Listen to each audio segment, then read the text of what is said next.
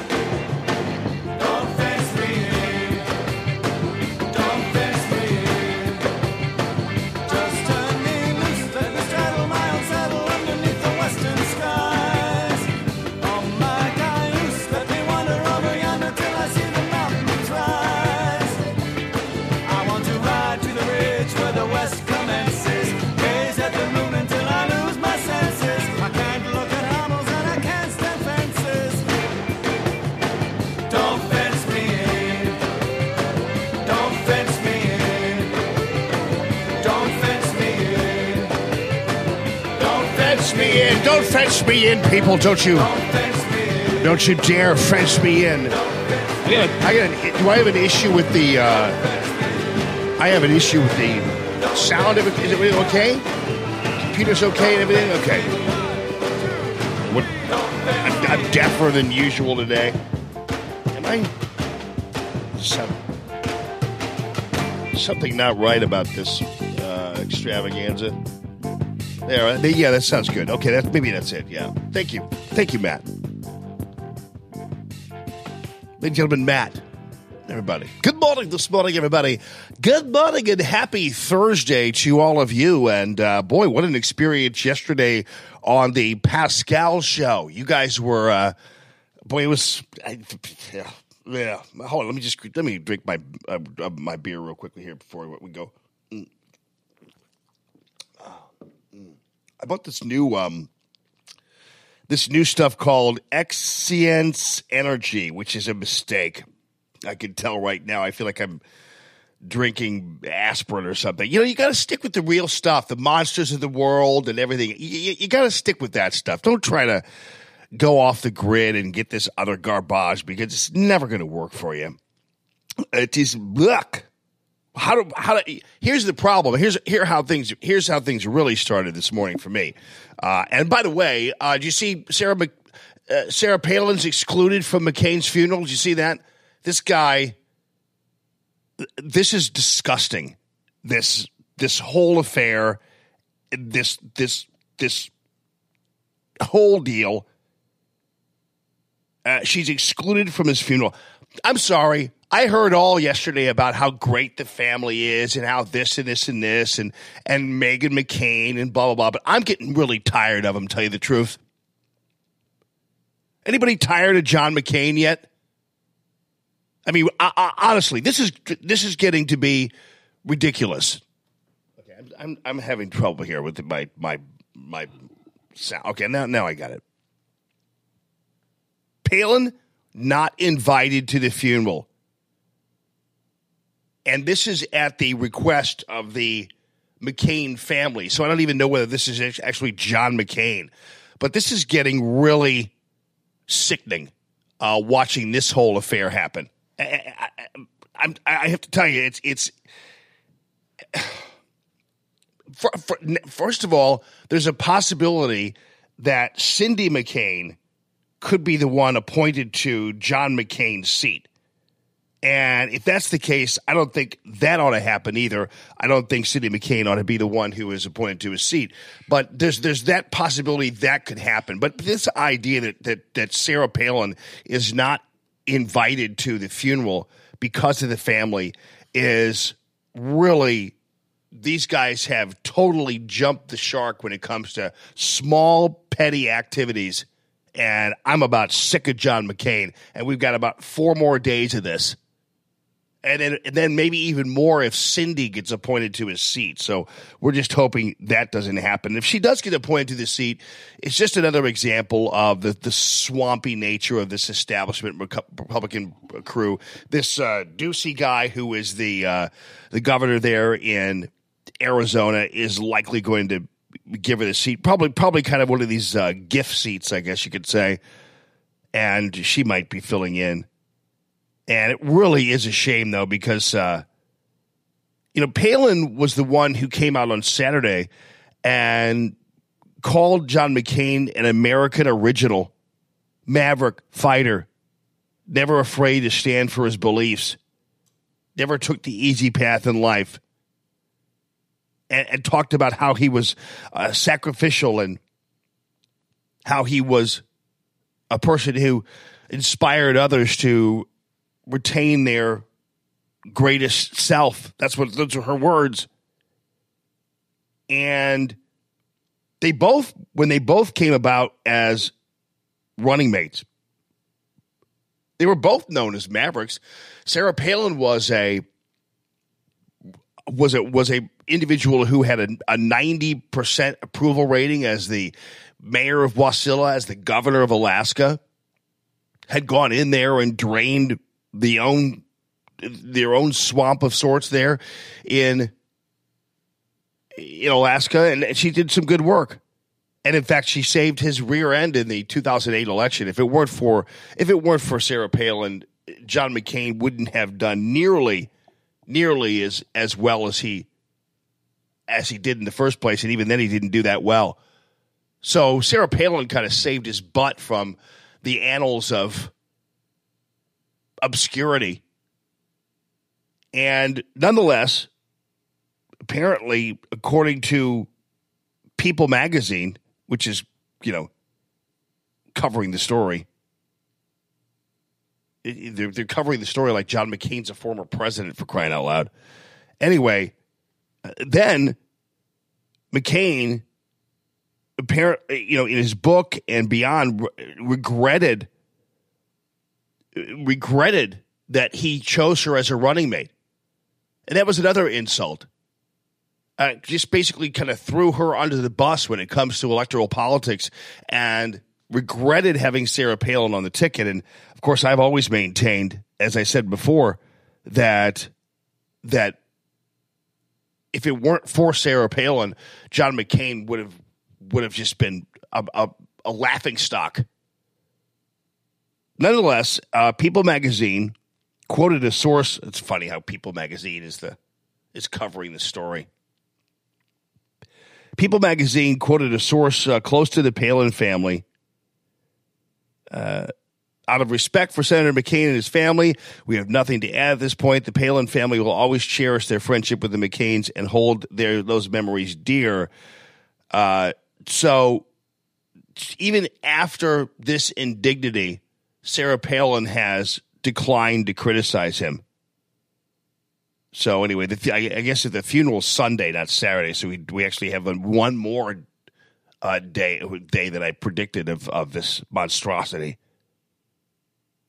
And the media has never tired of uh, has never never tired of uh,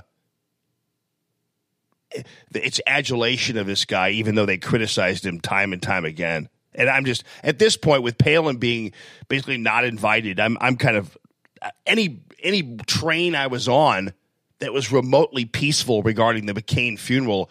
I'm completely off. So forget about it. At that point, yeah. Uh, Father Tom is wondering if uh, Nate will be joining the show. No, I'm sorry, Nate's Beard. There's a Twitter account called Nate's Beard Nate Jones's beard. It'll be interesting. He he wound up on the Pascal show. Thank you guys all yesterday for uh, coming out and uh, first of all watching the Pascal show on Facebook and also for and it's interesting. They were they were elated that they had like 30 people viewing the show and on a regular basis we have well i mean it's it's 610 and we've got 41 uh and and, and climbing but you know we we get 80 to 100 80 to 90 viewers a day which is pretty cool but i told him i said that's still still very good for uh, the fact that some people don't even know the show is out there so good for pascal and thank you for having me on my friend i, I appreciate that very much and the trolls came out or tried to, and you all just ate them alive. It was kind of like uh, having my own crew of uh, warriors out there. They, they tried valiantly, and it it just and they revealed kind of their gratuitous hate. They had nothing to say. There was even a, a question and answer forum. There's a question forum called the Burning Question that Pascal had in his uh, for a show, so you could actually ask questions. But you all didn't have any questions because I've given you all the answers you need on this show. But for the people just coming in, you'd think they would have questions. But the people, the haters, didn't even have questions. You'd think they'd they'd have questions, but they didn't have questions either. So it turned out to be uh, pretty darn funny in the end. And you guys really the Army. Tim Ingram, yeah, Tim was one of them out there. Margaret was obviously out there. At one point, uh, Nate's beard uh, decided he was going to claim, and this is and this is how this is kind of how stupid these people are. I mean, I'm I'm, I'm, not, I'm when I say stupid, I don't mean that like I don't really normally call people stupid because that doesn't seem to be an argument really. But these guys are pretty stupid, especially Nate's beard.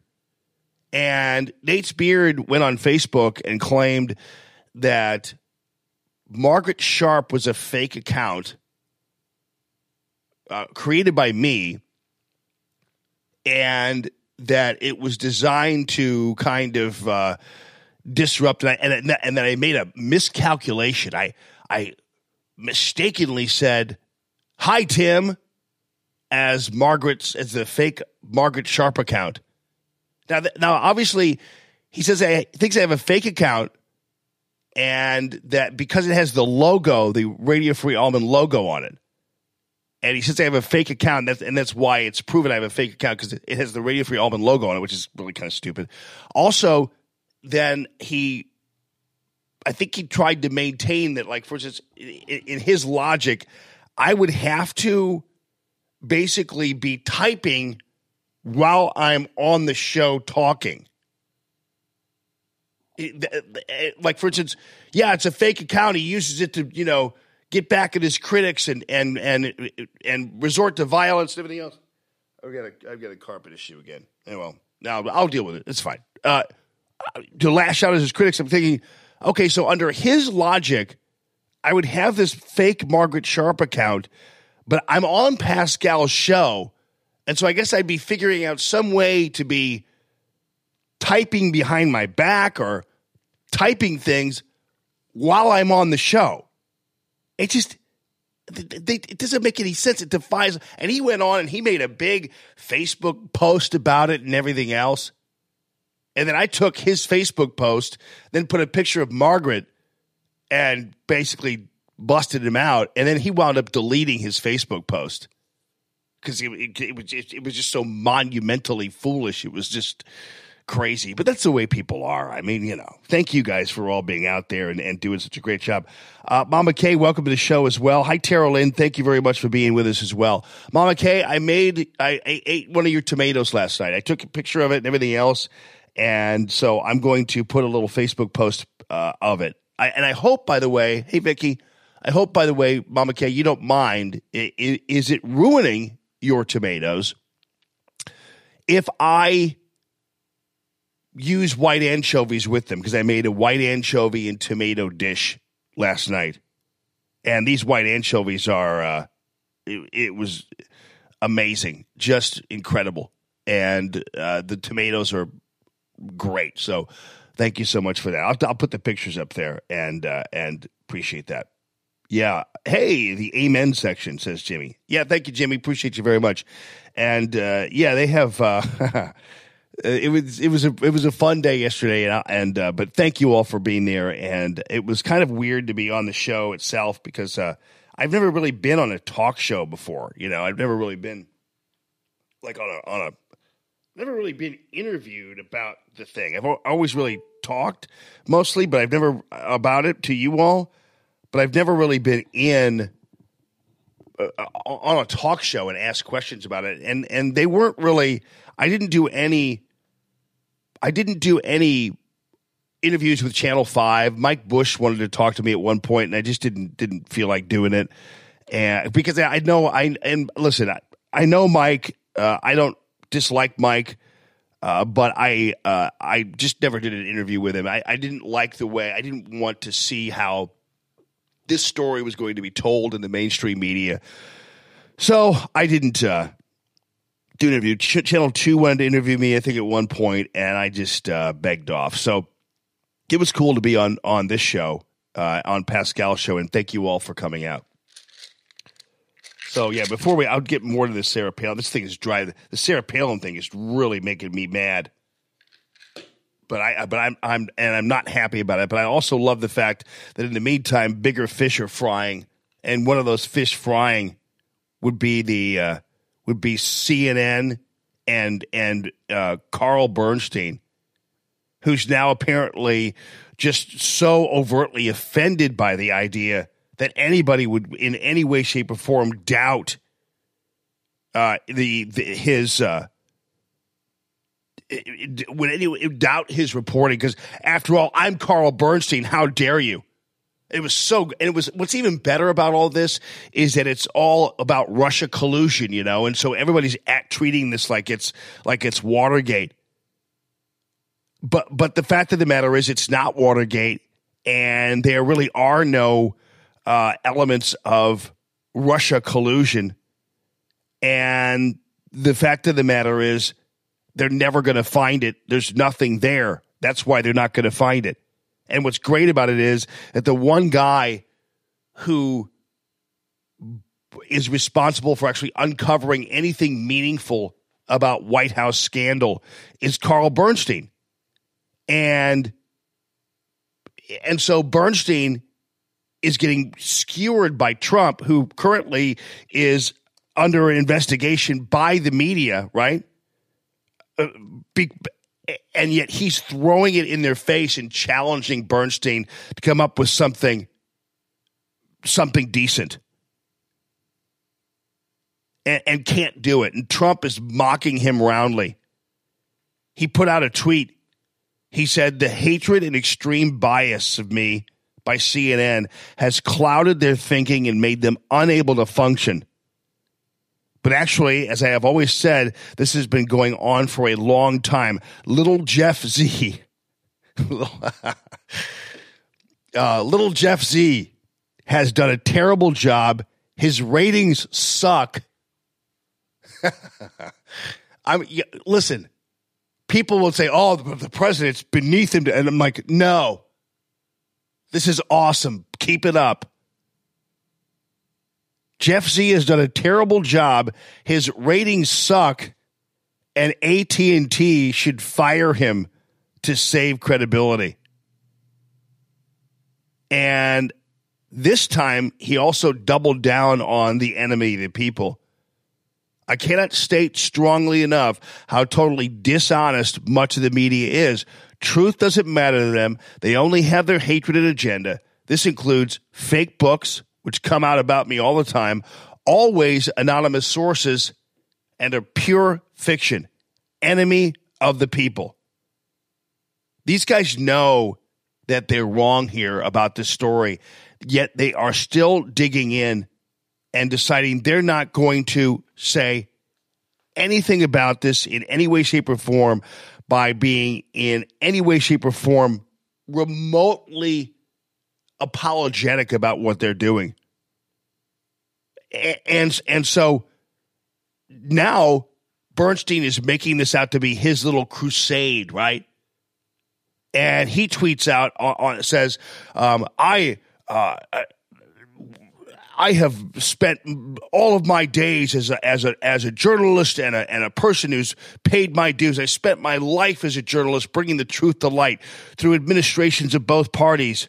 No taunt will diminish my commitment to that mission, which is the essential role of the free press. And this guy's acting as if this is some how, some way, some attack on the First Amendment or whatever it is. And, and, and then he says CNN stands by its story, and I stand by my reporting. And the fact of the matter is, Bernstein knows that there's no way at this point really to. Uh, there's no way that you can prove them wrong at this point. And in this day and age, uh, and and maybe we like it that way. There's no real way to prosecute them for lying.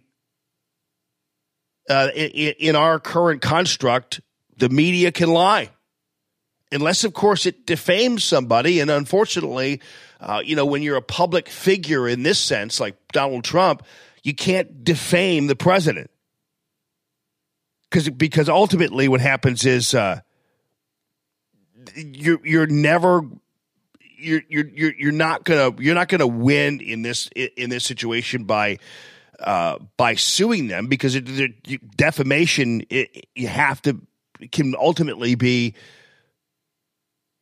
uh, thrown out if somebody can simply prove that you're a public figure and that's just the and you, and and damages you have to prove damages and, and unfortunately damages cannot be proven in this case, although you know there are damages to the president's reputation here, but you, you, can't really prove damages. So a defamation suit is almost impossible to win under these circumstances. And so the media knows it can get away with whatever it wants to get away with.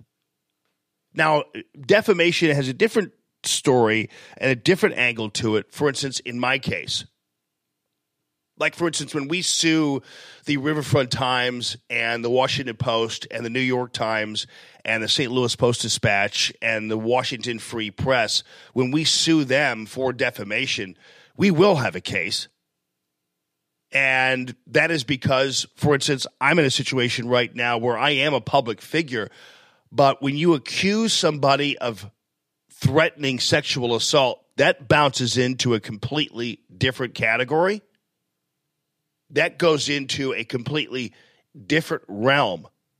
Like, for instance, if the Washington Post or CNN accused the president of rape or sexual assault or threatening it, they would be vulnerable. And they know that.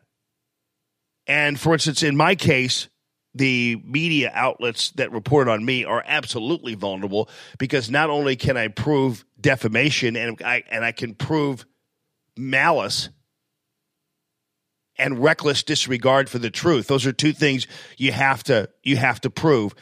It's harder to prove, like for instance, in this case with this Trump Tower report, because you'd have to prove malice and all that kind of stuff, uh, and reckless disregard for the truth. And you could probably prove malice, but you uh, anyway. You guys get the drift. It'd be hard to sue uh, CNN as the president, but I but when I sue these guys, I, I have absolutely, I'll absolutely be able to prove defamation. I'll ab- libel.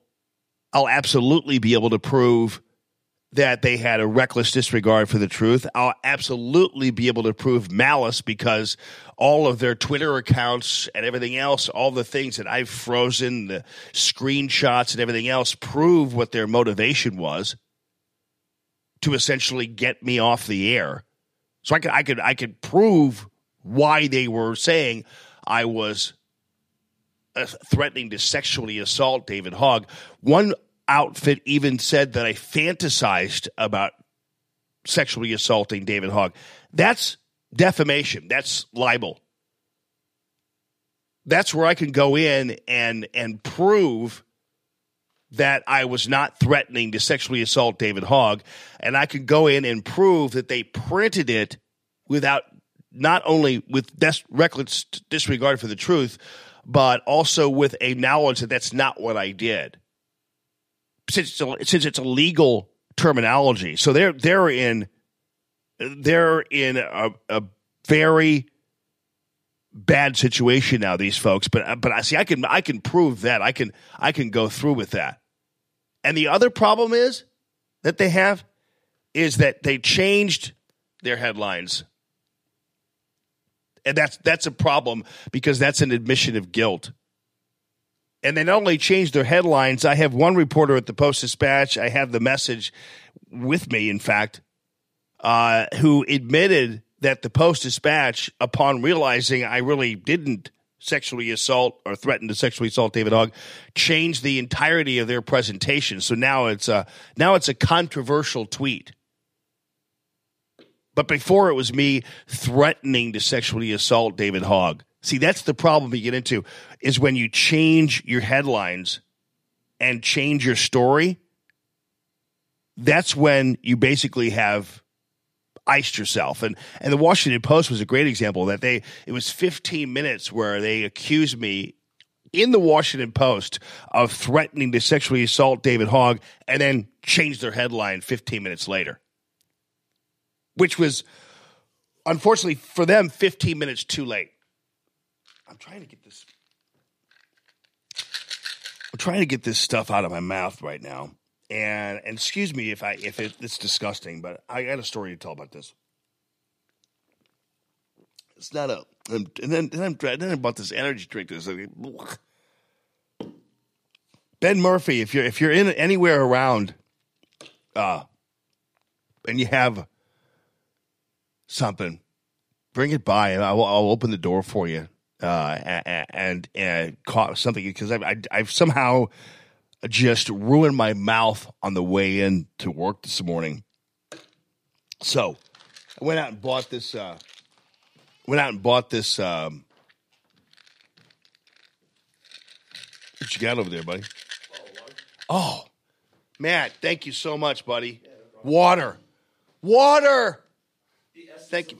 Thank you, man. You're the best, man. I, I, can you guys mind if I just take a swig here? I don't mean to be. I know it's disgusting when you hear people uh, when you hear people um uh, uh I let Jimmy wants to know if I sue the writers, thank thank you a ton though. If I sue the writers, are they covered by the newspaper or by their own self?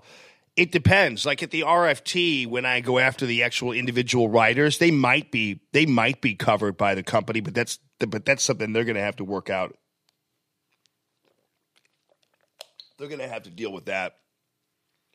Like, for instance, uh, at the Washington Post, I won't sue the writer at the Washington Post. I'll sue the Washington Post because the writer didn't write the headline. But when I sue the RFT, which I'm suing with the Washington Post, I'll sue both the writer of the story, who's on the record as being part of the effort to get me off the air, and then the editor who actually doubled down and tweeted out that I threatened to sexually assault David Hogg. So she's she's in uh, she's in a little bit of a of a pickle. Anyway, I don't. I'm not, I didn't mean to make make this about myself. What I was trying to say is that some people have broached the subject. Well, can can Donald Trump sue CNN for this story? And and and unfortunately, you can't prove reckless disregard for the truth or malice. You could probably prove malice, but more importantly, he's a he would be considered a public figure, like I would. But then you'd have to be able to prove damages, and and you all know that I can clearly prove damages. You know that, right?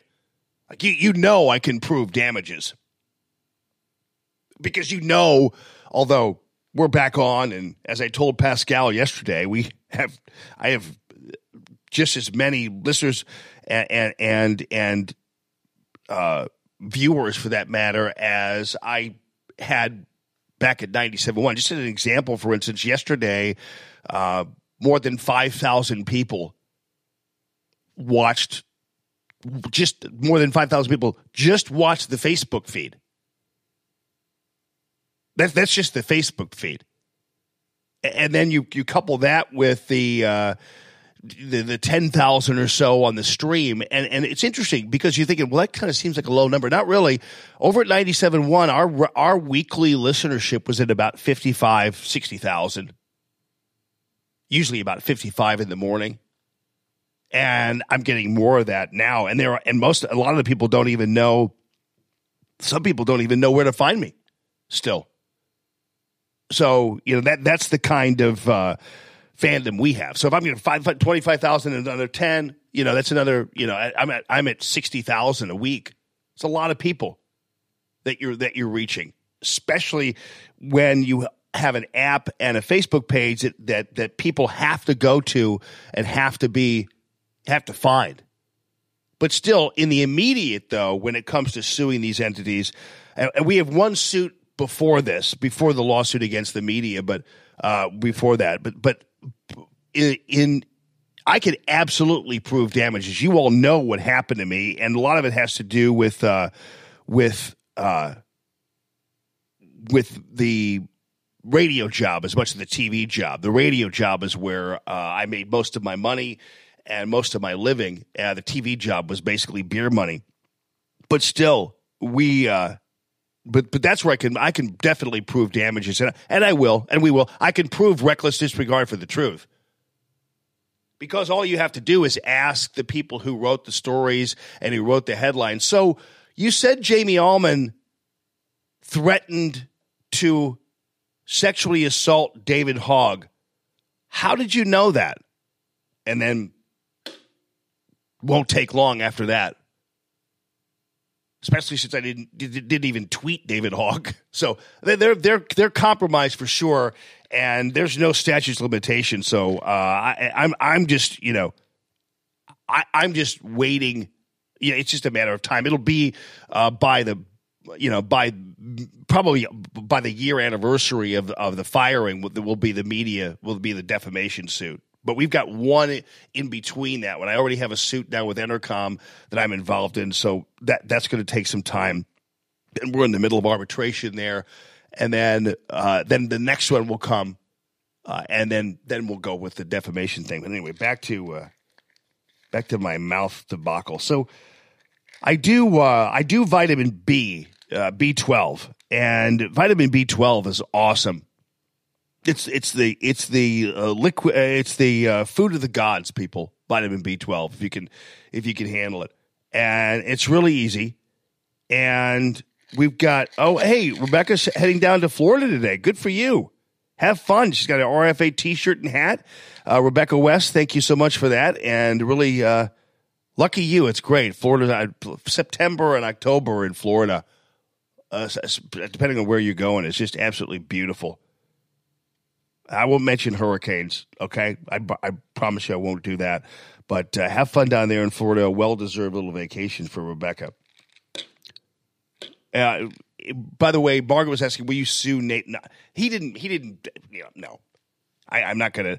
It, it would be unnecessary, and and and plus, then it would be more expensive suit because I'd have to sue his beard too and so it'd be a it'd be a double suit, and uh, the beard would be the be the would be a lot of work. Uh, but uh, so I, would have to sue his stupid beard also, and that wouldn't be that wouldn't be fun. Maybe too much too much work. He's already, you know, kind of embarrassed himself enough. So I do I do B twelve, and I, I I love B twelve, and I, I it's an energizer. It's a uh, you know, blood infuser adds oxygen to your blood. B12 is just a great thing, and it's water soluble, so you can't really OD on it, like I did with uh, with the D1. Can't really OD on it, so I. Uh, and and uh, Todd says he gets the B12 shots at Naputi. Yeah, I do too. I, I sometimes do the Myers cocktail, which is kind of like an IV, and it's it's that's great too. But for the most part, I go out and I buy B12. Now, one of the things that I do, and and and that normally, generally, uh, is good for you anyway. If you could get a vitamin that is natural, that, that actually you just it goes directly into your mouth, like a sublingual vitamin, as opposed to one you just swallow and it goes in your stomach. Because what happens is that uh, the acid in your stomach and everything else generally will deplete the impact of the vitamin that you're just taking. So oftentimes people will take their their vitamins and swallow them and then probably only get about 75 70% of the true vitamin impact because your stomach acid and everything else is eating the rest of it. It's not really going into your system. So I like, for instance, B12, sublingual B12. Don't go out and buy it, a bunch of it from Whole Foods. I haven't gone by there yet. I need to get a different bottle because this was the wrong bottle. I was telling you this. I'll be going out and taking my sublingual B12 just yet. Give me a little chance this morning so I can get out and get some more. But I would encourage you, and some people do liquid. Yeah, I've done liquid before too, and you could, that's a good idea too. Eat any way that you can just deliver it right to your mouth is probably the best way. Oftentimes, other vitamins really can't do that, like a like a general you know supplement or something that has a bunch of vitamins. You, you generally can't find that in a this in a liquid or drinkable formulation or a sublingual formulation. It would be under the tongue, people. All right. So anyway, I get the uh, B12, and I always go for the sublingual normally what I'll do is I know the brand I get. I usually from Whole Foods. It's a sublingual brand, but I happen to be at Dierberg's, and I went ahead and got some of this Nature Made B12, and I saw that it in the sublingual section, and usually I do five thousand milligrams a pill, and I'll take a handful of them and just pop them in my mouth. So I'm probably taking, you know, probably taking 50,000 milligrams a day, which is good. I mean, I, that, that helps me out. So I get the sublingual things, and I get two bottles of it, and I get the 3,000 level. And I, this morning, then, I have one, one in my backpack. This morning, then, I open them up, and usually what happens is I don't bother with this whole top lid thing. I will take the lid off, I'll pound my finger through the top of it, take all the cotton and all the other crap out of it and the and the and the lid out of it, and I'll just put it in my mouth, put it in my uh, in my hand hand, and pop it in my mouth. What I'll do. So I did that with these. So I, I'm sitting there on the way driving in, and I do that my normal routine, and I uh, I did it, did this, put it in my mouth, started chewing away. And as I'm chewing, and that's what I do, I chew. them. I don't. let- I don't let them sit there and melt in my mouth because, I, well, you know me. I'm not going to sit there and do that. I'm going to. I'm to get them into my system right away. So I usually chew them. So I start chewing these things. And I'm like going, uh, these don't taste right. They don't really have. uh They don't taste like the flavored part of it. You, they don't. They don't. So I'm ch- and I'm chewing like a dozen of these things. All right, and I look at the bottle and it's like, you got to be kidding me. I, I I'm, I'm chewing on these time release B12 pills that somehow somebody must have put into the section of the of the sublingual section because I grabbed one that said sublingual and the one behind it. So apparently this was in the one behind it. And so I'm on my way in and I'm literally chomping on pills I'm supposed to swallow that weren't designed to be sublingual. My mouth is like chalky and I'm like, I, this has got this is the first time it's ever happened to me. I'm surprised actually. So anyway, that's why that's what that's that's uh that's the story of my mouth and I'm sticking to it, ladies and gentlemen. All right, so coming up, boy, Dershowitz has been on a tear over this CNN thing. And I'm going to follow up on the lack of a Sarah Palin invitation to the McCain funeral, which is, uh, as I said off the top, and, and a lot of you just might, might have missed it because you're just getting on. But let me tell you something I'm sick of John McCain already. And we've got four more days of this crap four more days of these John McCain tributes and the St. John stuff and the attacks on President Trump and everything else. And then Sunday, finally, this national nightmare will be over. But let me tell you something. I, I, this was, there was a time, for instance, on Monday, I came out. I said, I get it about McCain, blah, blah, blah, blah. Uh, but to me, he didn't do much. And, I, and you guys have, you guys have heard my discussions and, and, and rants about this and, and everything else. But, but at some point, my friends, uh, I have to tell you, I am, uh, I'm off the I'm off whatever train there might have been left that would laud in any way John McCain.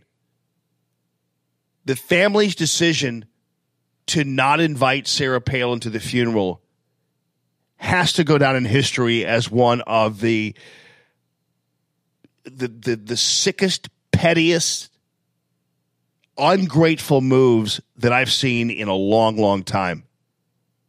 And the Sarah Palin, when John McCain died, had nothing but wonderful, nice things to say about him. And to me, she was saying it while gritting her teeth because McCain had earlier thrown her under the bus and claim that she it was a mistake to choose her when the reality is it was the exact opposite. He never would have gotten even the close to the numbers he got if it weren't for her. John McCain was a horrible candidate. I voted for him and I even promoted him and promoted the ticket. So, but he was a horrible candidate. He was boring. And now, in reflection, if I didn't know any better, I would think he purposely lost the election. How we wound up with John McCain as the nominee in 2008 anyway is beyond me. But nonetheless, uh, this thing with Sarah Palin really is infuriating. And th- the family, I, I don't think this was in his will or whatever, like like the or his list of wishes. I don't know, like the one with President Trump. But this idea that the family, because that's apparently what People Magazine is saying, that the family excluded uh, Sarah Palin from the funeral. So what? Meghan McCain and, and, and Cindy McCain did this, and then we've then there's a possibility that the governor of of Arizona will appoint Cindy McCain to fill his seat, which which is so swampy and and vile. It's just like really, you know, appoint Cindy McCain to fill John McCain's seat. So anyway, I we'll talk more about that. We'll talk more about the CNN thing. I know that uh, Jimmy Carafano is going to be joining us right about seven a.m. and we'll follow up on uh, world events and beyond with him as well. Without further ado, ladies and gentlemen, our national anthem.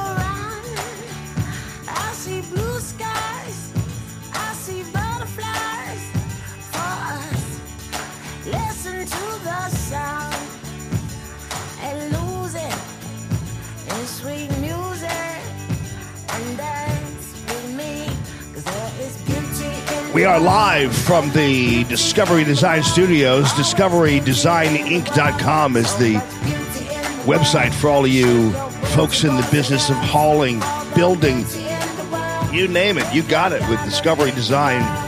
DiscoveryDesignInc.com. Good morning this morning and a happy Thursday, everybody. Pascal is on with us. Hey, Pascal, how you doing, buddy? Thanks for having me on.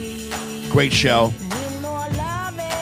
I hear you got a lot of people viewing it, buddy. So a lot of people turned on to your show. So and you got a lot of love from uh, the Radio Free Allman Army,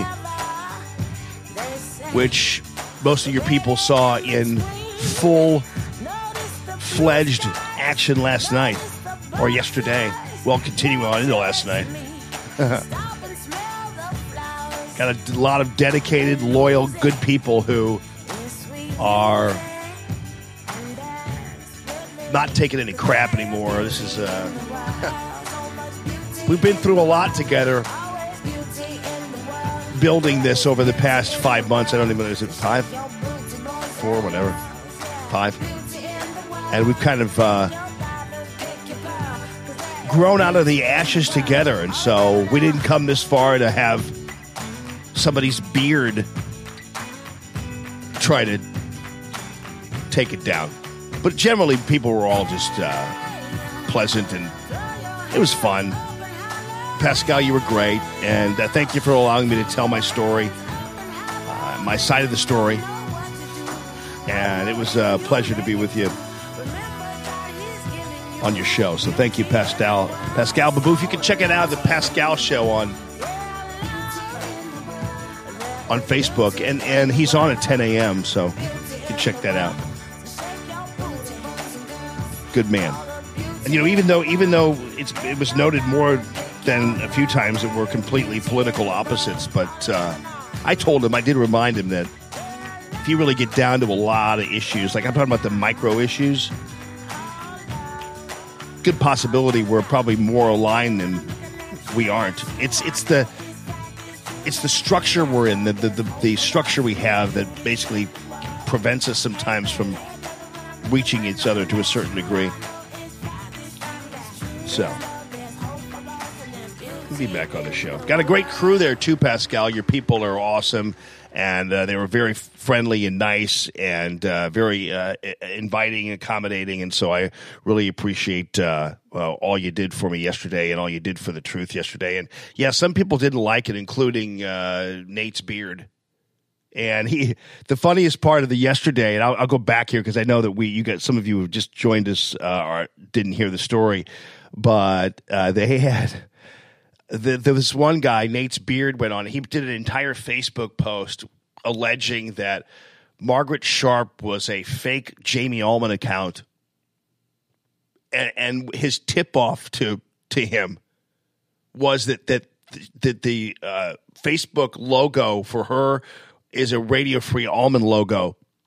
So that was the tip off that somehow it was a it was really me.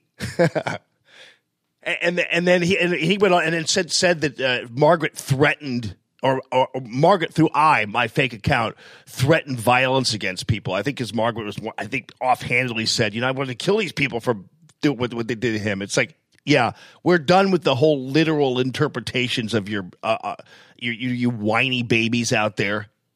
Not everything is literal. Gee whiz. I mean, I know I know your mommy always said you were right all the time, Nate's beard, but uh, please grow up. So anyway, and the other assumption that had to be made was that that I would be with my fake account typing or tell or communicating to people through while I'm on the show because that, that's when Margaret was in the the fa- in the comment section, and the presumption is that that that I was utilizing that account while I'm on the show. Even though if you look at me on the show, I'm not typing anything. I'm talking to Pascal. So it was the the dumbest. It, it, it, sometimes these people just don't have any idea, and I think it comes from just growing up, just coddled and spoiled rotten. I mean, it didn't even it didn't even occur to him the possibility that, that maybe he was wrong. So I put something up on the page and uh, and I uh, and then he took his post down, but he's still angry. Tried to get up in uh, JB here uh, at Gaslight. You have Jamie Allman there at Gaslight. How dare you? And JB's like, no. Uh, first of all, does a, Jamie does a lot of business here, and uh, does a lot of uh, uh, a lot of things here, and also actually allows us to do more for local musicians because he's paying us to be here on, on a number of different levels. I mean, there's you know you you all know what a business relationship does. It helps people oftentimes. Hopefully, it does. And tell you the truth, if it wasn't helpful to them, they wouldn't have me here. Uh, it's not just out of the goodness of their hearts, and they're, they're good people. And, you know, Matt and JB and these guys are fantastic people here at Gaslight, and I'm sure they there are things to disagree with, and this. I mean, but that's never even relevant to the discussions we have or anything else. So it was interesting. So uh, I appreciate JB coming out even and saying, "Dude, please shut your beard up. It's it's time to it's time to get over it once and for all." But boy, these hipsters out there, man, they just uh, they just don't know uh, and and why is it that they like have to have like a big what is that about the big gigantic beard? Like man has a beard. You don't have but you, you don't have like a beard so that people don't mistake you for a woman.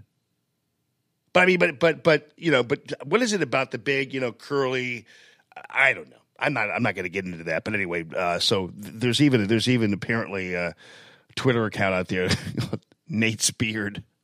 Anyway uh, thanks for all of you for watching, and Pascal, thanks a ton for for coming out. The Alan Dershowitz, who has been pretty amazing. Dershowitz, people don't realize this. I know maybe some of you do. A lot of you probably do. But Dershowitz is a liberal, you know. I mean, he's generally a political liberal. Alan Dershowitz is. This is where, even when I talk to a guy like Pascal and say there's probably a lot we agree on that that you don't realize because we're too busy like hating Nancy Pelosi or hating Donald Trump or whatever else.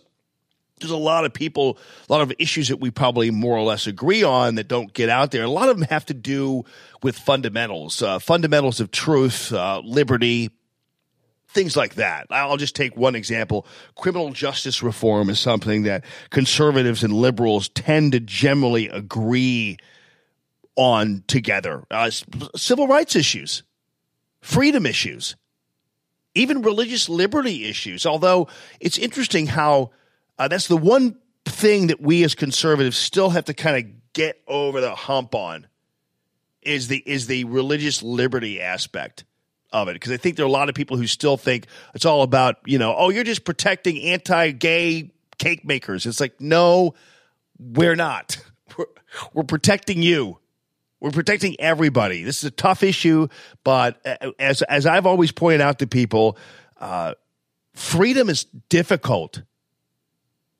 Liberty is not easy, and the reason why liberty and freedom are difficult and sometimes not easy is because we have to, it means we have to put up with a lot of things that we don't like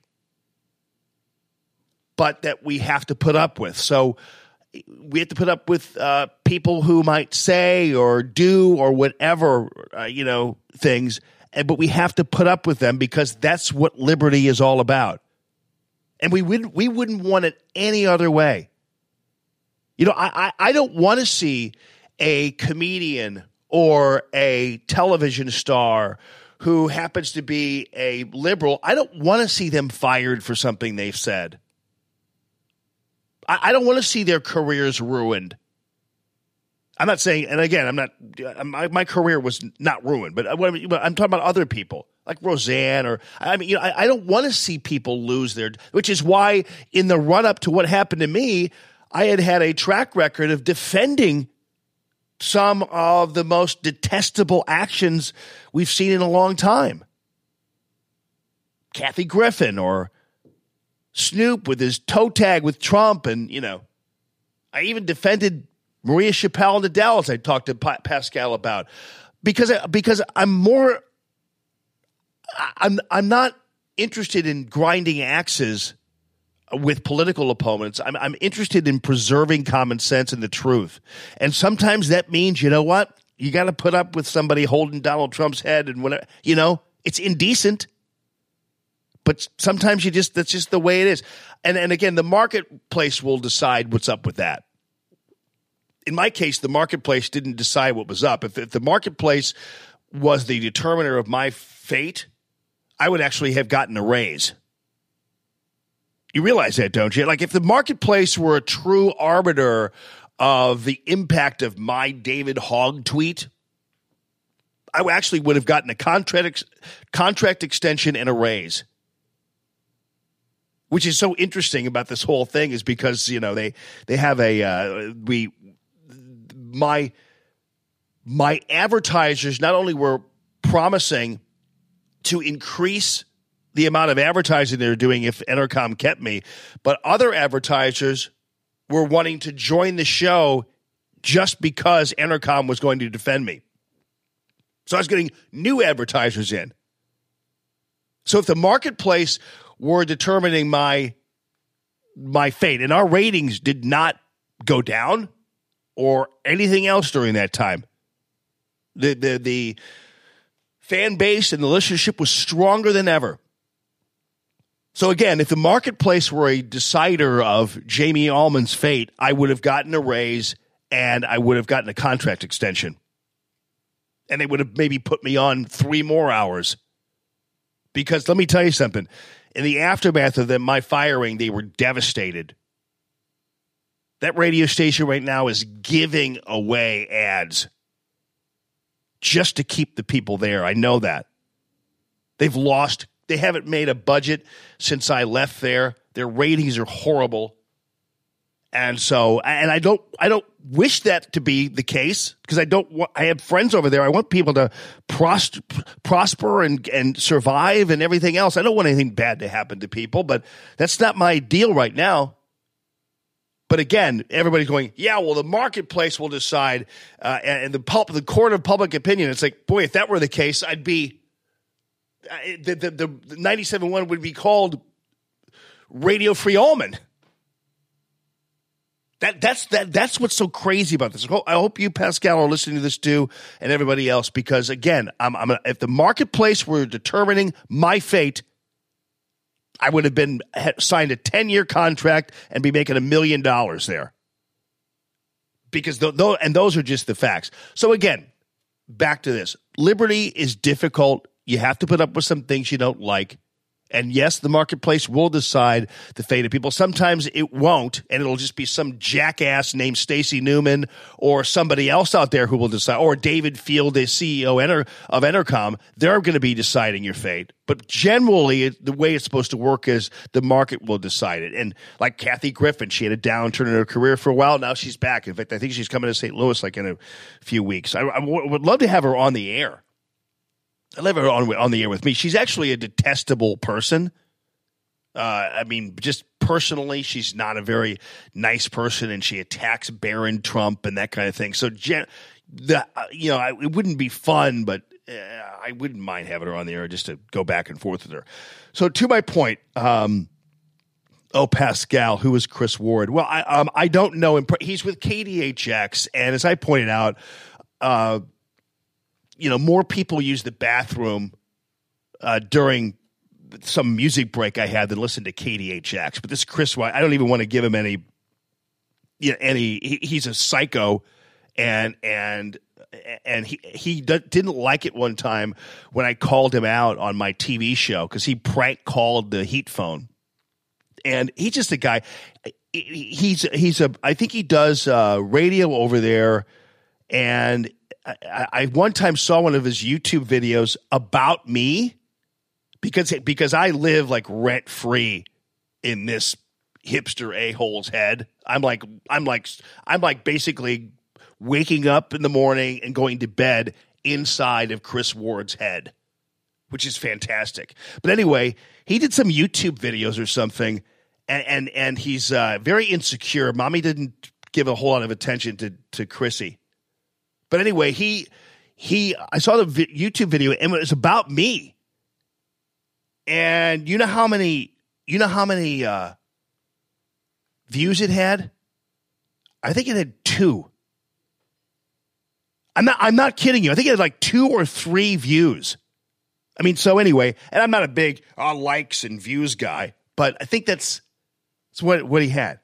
So anyway, I, I, yeah. So Pascal, listen, man, it's interesting. I, know you guys are kind of like you guys were kind of shocked at the uh, the the the the criticism or the people who came out, and and and you probably in your business.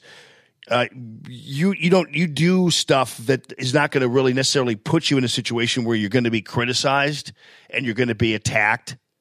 Uh, so this is all kind of new to you you and maybe your crew even but i go through this crap. We go through this stuff we go through this stuff on a regular basis. We're used to this. We're kind of we've got hardened shells over this whole thing so we don't worry too much about some guy like that who's doing something or we, we don't worry too much about these these small minds and these people because we put up with this all the time dude I'm not saying you're naive, or I'm just saying that that in your realm, because you do fun stuff and you, music, and sometimes you do issues and things like that. But generally, in your world, you don't have too many people who are going to troll you and attack you and do all that kind of stuff. Uh, you're just not in that realm. So welcome to welcome to our world. I'm just telling you. And, and actually, I'm kind of sorry. I hope that you're not getting any blowback or criticism for having me on or giving me a voice. Uh, and you will be. You will get it. I'm sure that you probably had some people. Uh, and you you won't tell me about it be, be, because you don't feel it's necessary. But I'm, buddy, I'm sure that you had people on your Facebook page who have who have direct messaged you and and I don't know how many times you probably heard shame on you yesterday from somebody, right? How many times just just tell me honestly, how many times did you hear shame on you from some of your longtime friends? There might have been even people who unfriended you, my friend. I don't know. Uh, it, you know, uh, I, I don't know. You, you you might have had people unfriend you. Anyway, I'm sorry for that if it put you in any kind of weird or uncomfortable position. But uh, we all appreciate the fact that you had me on the show and and and that you exposed my story and the truth about my story to a different audience out there than before. And so I think for the most part, I hope it's been successful for you. I know for a fact that a lot of people, as a result of you having me on, discovered your show. And so I hope they're giving you some time and everything else. I, I know that's not the reason you did it or whatever, because you're a genuine, truthful person. So, and you and I are friends. So, but, but I'm just saying, I hope that the, the benefits to your show, the Pascal show at 10 a.m. on Facebook. I hope the benefits to your show far outweighed any creepers out there or whatever. But I know you were a little shocked by some of the people, uh, you know, commenting. But this is the this is the world we live in every day, brother. And believe me, it, it's worth every minute of it, and it, it's worth every time. Let me just get uh, let me get uh, Jimmy Carafano uh, right. Yeah, yes here. I, I got to get Jim on here, and then we'll talk more about it. But I honestly hope it. But it was kind of funny to see some of these uh, these people uh, new to the game, so to speak, who are um, who are shocked about all this, all, all the all the hate out there. You know, just happens though. Probably just this is just another day in the life of Radio Free Allman, baby. And you know, for the most part, we don't have that kind of stuff even on this feed. What happens is you go on this feed and you start running your fat mouth, you get eaten alive. You get you get you get you get swamped. You get drowned like a rat. Yeah, I don't know whether you saw what happened on uh, on on the Golden Oak blending thing. These guys these guys tried to get out there, and and and, and our people were all up in there. Oh, come on, Jim. Hold on. Oh, oh, here. I just gave you. I just. Oh, here. I just gave you his number. Don't call him, if you don't mind. Don't tell Jim I did that. God, I'm such an idiot. Lord help me. Not the sharpest tool in the shed. I'm not as dumb as Nate's beard, though. That's one thing I can I can I can leave the studio today and and declare without a doubt that I'm not as dumb as Nate's beard. Let me see if I can call him in. see if I can give him. Jim Carafano. Good morning this morning, Jim Carafano. How are you, my friend? Good. How are you, my friend? I am doing great heading into a Labor Day weekend. Are you traveling or are you staying put for a little while here? I, I am traveling. And where are you traveling to? I am. I am. Uh, I'm going to Croatia. Oh, yeah. Regional security conference, and uh, going to be talking about fake news and Russian meddling and stuff like that. So, yeah, it, so you you like you, you'll be talking about fake news in Croatia, really? Yeah, I mean the, the Europeans face a lot of the the same challenges we do. So, you know, on the one hand, you have uh, Russian meddling interference. For example, one of the things that the, the Russians have done consistently over the last years is they fund environmental groups to protest against energy projects that compete with Russian energy projects. Right? So it's nothing to do with you know environmentalism or being green. It has to do with subverting environmental concerns in Europe to favor Russian energy projects. So they you know they have some very strong populist movements in uh, particularly in parts of Central Europe, and there's demonization, you know, on both sides, um, trying to influence public opinion.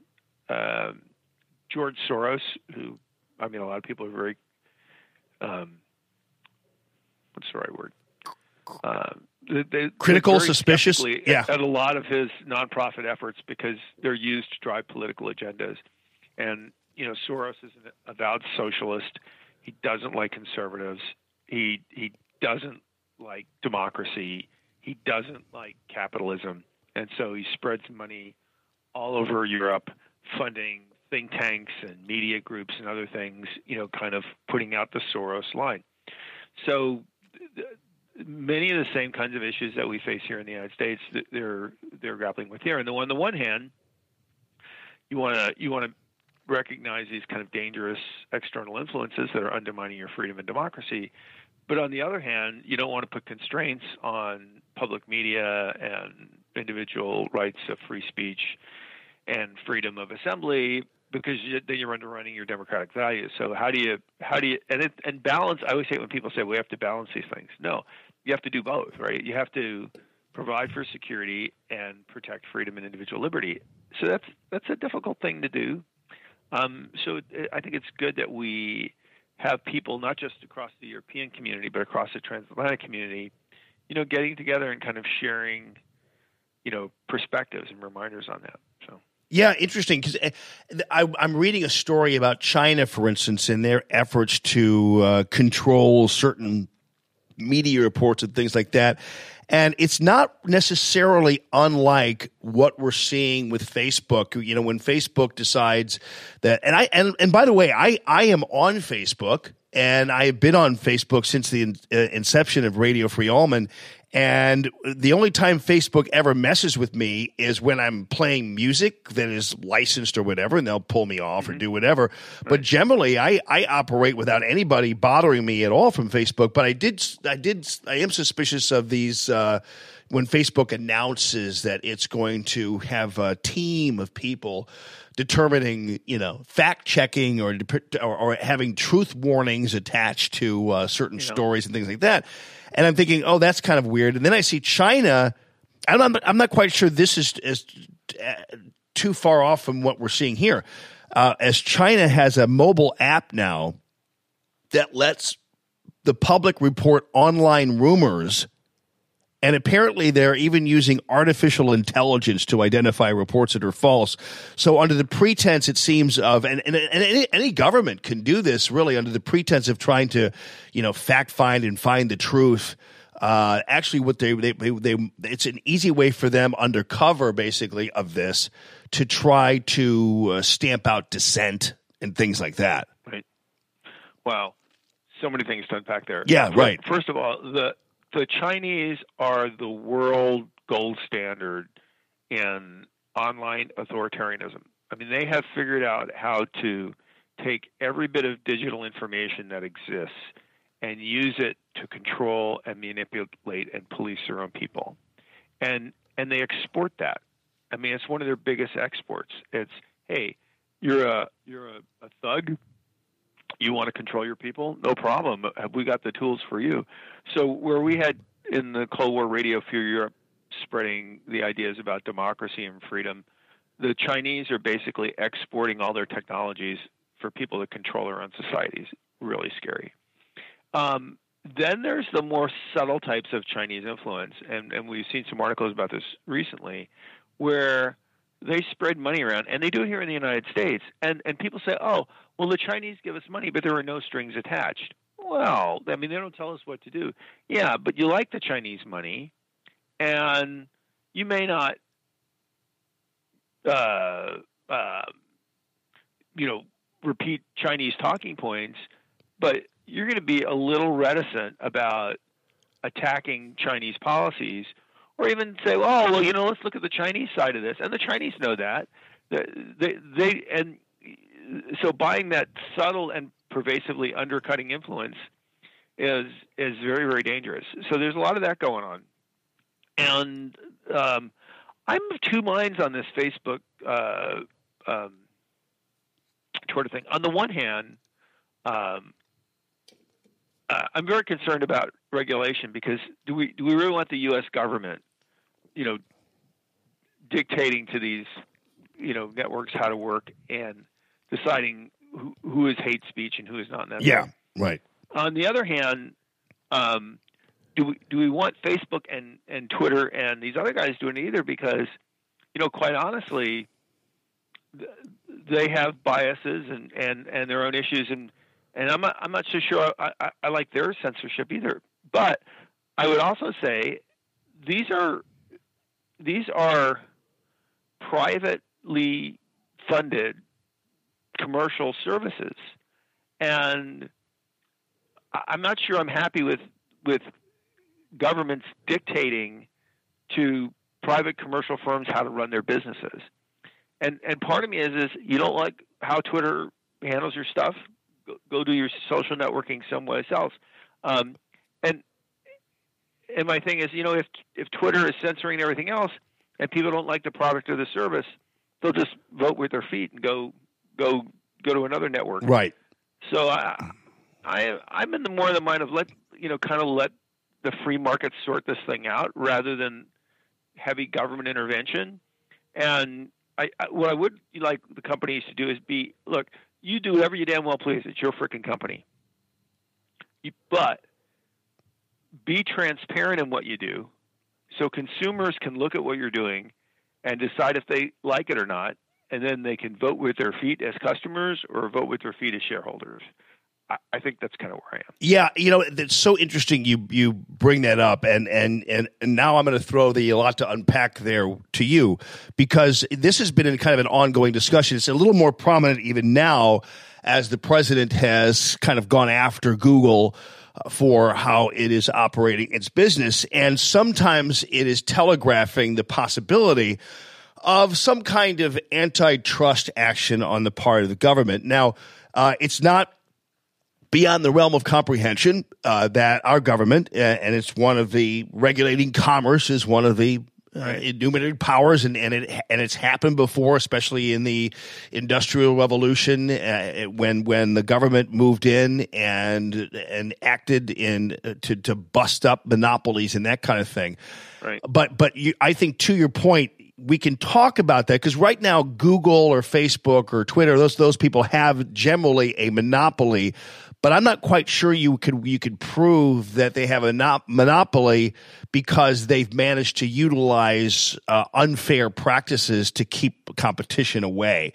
I mean, uh, yes, they've been very successful, but that doesn't make them a monopoly uh, any more than it makes Radio Free Allman a monopoly because more people listen to me than other people do uh, than, than than other conservative morning shows here. So. I do. I'm with you on that cautionary element there, and and sometimes it's just a matter of discerning, you know, what's a monopoly, what's a true monopoly, and and, and what's just a a successful uh, company. You know what I mean? You okay I'm, there? I'm sorry. Yeah, no good. Yeah, the, the, I said the question is really discerning, like what's a monopoly and, and the difference between a monopoly and just a successful company. I'm not quite sure Right. we've proven that like Google and these other guys are actual monopolies. Like for instance, and I'm with you too. Facebook, I don't, I'm not owed a platform on Facebook, uh, and I'm not owed a platform on Twitter or anything else. Uh, but it's when when you get into the weeds about it and you wonder, okay, so are they utilizing certain business practices or certain things that are that are available to them to crush the competition?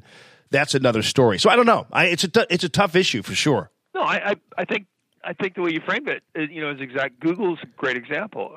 Uh, look, you know, going after Google in antitrust action, I think would be totally inappropriate. People don't use Bing because Bing sucks, right? I mean, I mean, they there are people have to. People can use other search engines. We all use Google because we just prefer it for whatever reason, and that's that's our choice as consumers. And and and part of me then says, you know what? If you you want to do social monitoring, everything else, and ban stuff and everything, fine, you do that. Just be transparent about it and tell people what you're doing. Um, and then and let and then consumers can decide. I don't want to do that. I, I look. There are there are many social platforms out there where you can get out there and and and make your argument on stuff. And if you have something that people want to hear, um, and people want to find you, that will happen on the internet. I mean, in in our society because it's I think sufficiently free and open, and you know, and people will will will challenge these other companies, and when when they you know their their great value is market share, right? Because they reach a lot of people, and I think in the end of the day, that's the thing that they if you that's the thing that they have to protect. So I'm not I'm not really too worried about these companies going to screwball because if they do, they're they're going to vanish overnight. Yeah, right. And and lucky you going to Croatia right now. I mean, I that, I think we've kind of talked about this before, but apparently that is one heck of a beautiful place. It is, um, especially it's called the Dalmatian Coast. The the the, seaside down there is really it's a great country, terrific people, um, apparently excellent soccer players, um, and you know right in the heart of I think the most dynamic part of of Western Europe, this kind of north south corridor. Um, I think that's where all the real dynamism and the, the and the future of Europe really is. So it, it is it, it's and people and lo- people love Americans. It's you go there and um, you know they're we're just kind of their best friends. So it's Yeah. it is pretty neat. Now, and, and, And, and- and like we've talked about before, you, you know, you can't talk about the world unless you go out and talk to the world.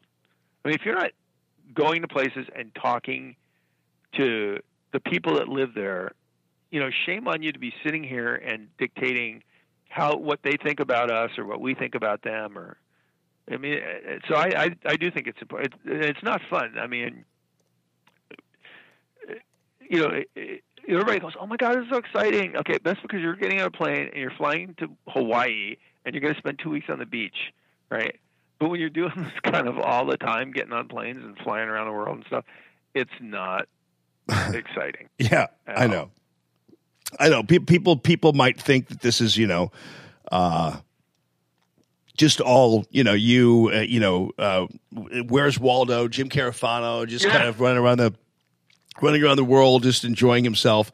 But I mean, I know it's a little. It's it can be enjoyable though, and especially you know when you are educating people and and you know, doing this kind of stuff. the the part that that is a lot of is actually meeting people and talk, even people you disagree with, and but they're just you know interesting and fascinating, and um, you know you meet an entrepreneur from Lebanon, and and you know it's just it's that's the part that's awesome. I mean, Yeah. you you know the funny thing is, and you know I've been all over the world there's almost no place in the world you can go and you can't find something kind of like that in the United States. You know, yeah, I mean, I mean, if you want, you know, I, I go and you see, you know, beautiful. Then, then I, you know, we have the Rockies and the Grand Canyons and beautiful coastline and, you know, kind of really, uh, you know, neat places like New Orleans. We have all that stuff here. I mean, you can you can have a. I mean, you don't have to go around the world to see awesome things and have awesome experiences. yeah. But there, I mean, so, I mean, I'm, the, the, there, are, I mean, there are cool places, yeah. I mean, and cool things, but honestly, there's a reason why everybody wants to move here. Yeah, oh yeah, no, I yeah, and even even though we don't have uh, uh, uh, enough roundabouts in this country, uh, people still do want to come here. That's for sure. Boy, I'll tell you what, I'm sold on the roundabout, buddy.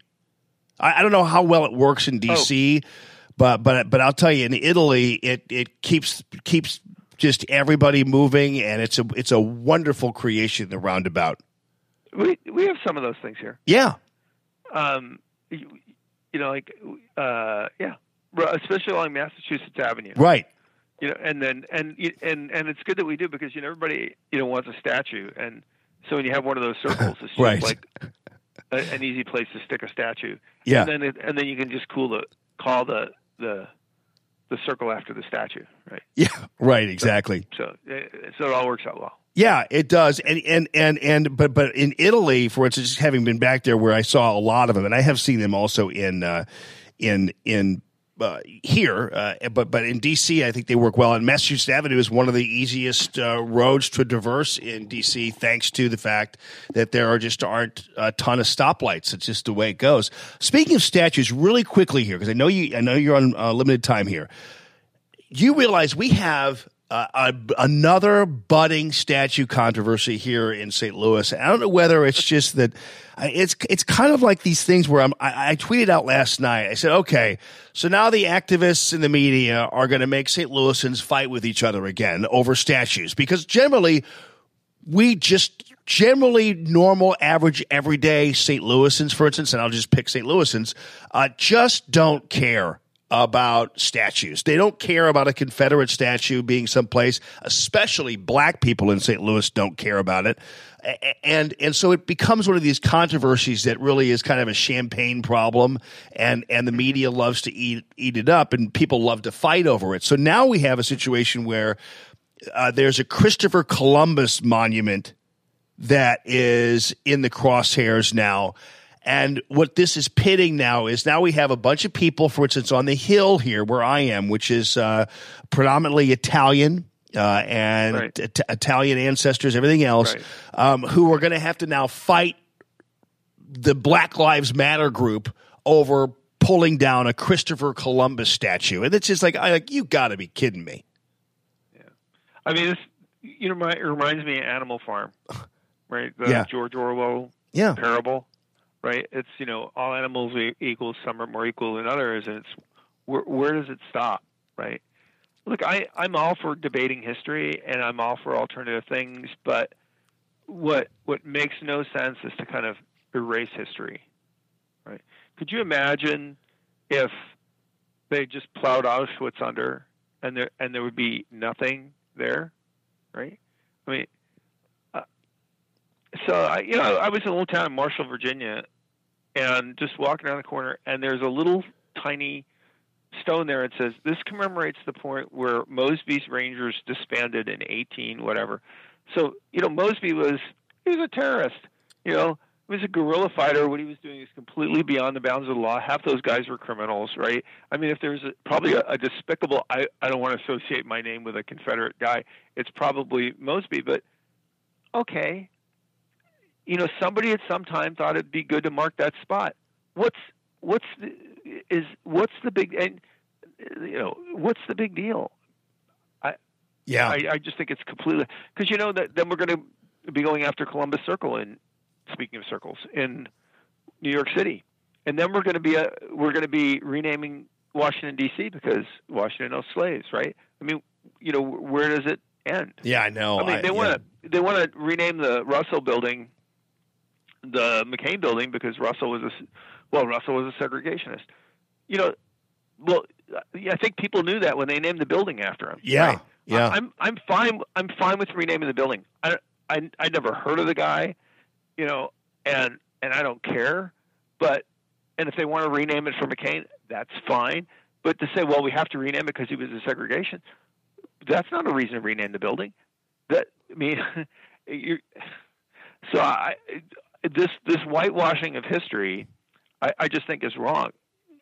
It, it- I I you know if it was a statue of Adolf Hitler, I I you know I would say you know what somebody put it there for a reason, and you know and you can put context to that and say this reminds us of a bad thing as much as, and that's fine. But just taking it and whitewashing is wrong. And the other thing, and I think you said this really, really well, is at the end of the day, these are communities that belong to the people that live in that community. And and I and I think it's really up to them. If they don't want a high school named after a Confederate general, it's their freaking high school. You know, change it. Yeah. Whatever how and but for for people outside to come in and dictate how communities should live and what appropriate names and streets are, I, I think that's wrong. Look, we all know that a lot of the Confederate naming that happened was, you know, kind of a, a reaction to um, Reconstruction and the South trying, you know, a lot of trying to reclaim their own thing and and and and and reclaim some honor and legacy. So they they did a bunch of things, and okay, we understand that. Um, you know what? The the union survived, right? Uh, We're we're coming up on the um, 73rd anniversary of uh, VJ Day, the signing of the surrender of Missouri at Pearl Harbor, which I think is like September 2nd. If Japan had all they'd ever done was obsessed about their loss in the war, and they never moved on, right? Japan would be a, a an angry little suburb of Beijing today, right? You know, instead it is a free and prosperous and democratic country because there's a difference between remembering your history and studying your history and being trapped by your history. And the problem I think with, with these these is that somehow they think they can go back and, and rewrite history and erase all the evils by by purging all this, as opposed to just acknowledging that it existed and move on. If you're concerned about racism and bigotry and everything else, rather than tearing down the statue of Columbus, work in your community to eliminate racism and bigotry and everything else. It's kind of that simple. Yeah, uh, you know, and and and and that's and that's true. And and you know, if you're going to re, like the Russell Building, everything else, if you're going to go ahead and then at that point re, rename things and do all that kind of stuff, uh, then you have to also rename, you know, the the Robert Byrd interstate highway there in West Virginia, 68 there, uh, just because Robert Byrd was at one point a grand wizard in the KKK or something. I mean, it, it, it's true. You could go, you could go everywhere and just start to check off ways that you could try to erase things that remind people of bad things. And I, I think you're right on. Well, uh, Jim Carafano, safe travels to you, my friend. Uh, have fun. And, uh, and I, I appreciate you joining me now th- today. All right. Hope we can talk next week. All right, brother. Take care. Right. Jim Carafano, heritage.org is where you could uh, you could find uh, Jimmy there. So When approaching an airport for landing instructions, a pilot must call before he enters the airport control zone. As a matter of fact, the initial call should be made at least 10 miles from the airport. yeah, live from the Discovery Design Studios, discoverydesigninc.com. I hope all of you are planning on supporting my trusty advertisers as we head into the weekend. I don't know.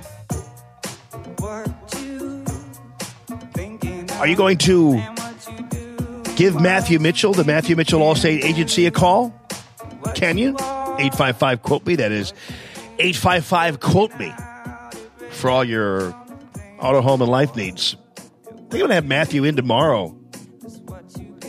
Maybe in the show tomorrow. I, I actually had an off chance that we were going to be in today, and then I we just lost track of each other yesterday. But Matthew in.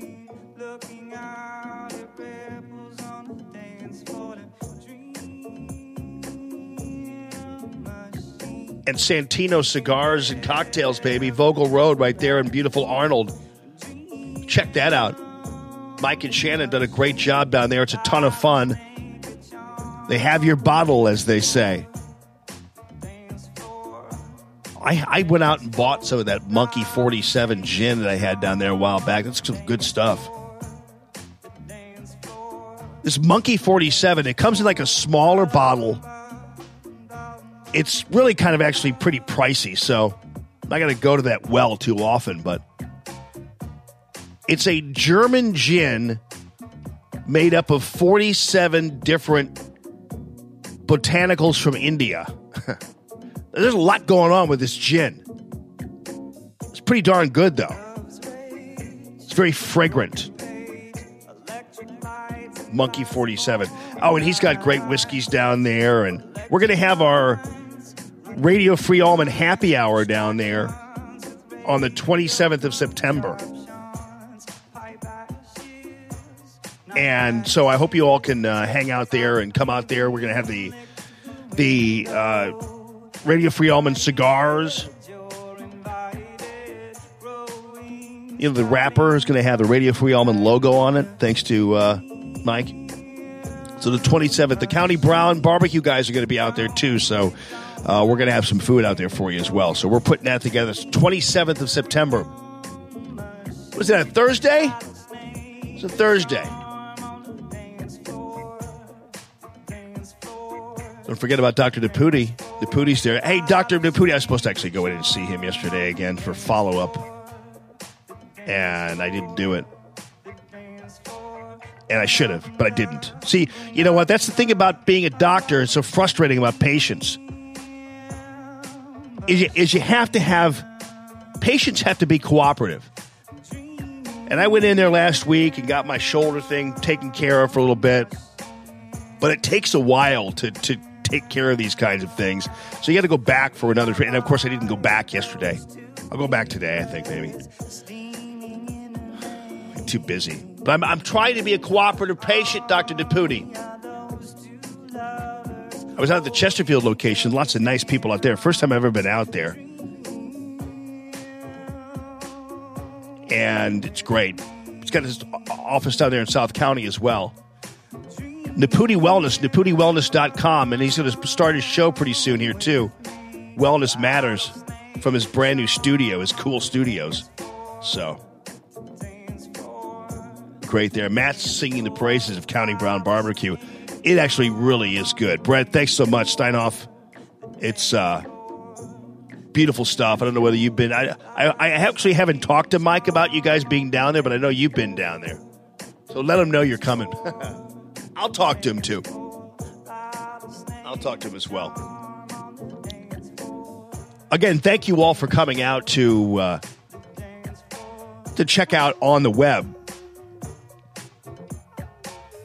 my interview with Pascal on the Pascal Show.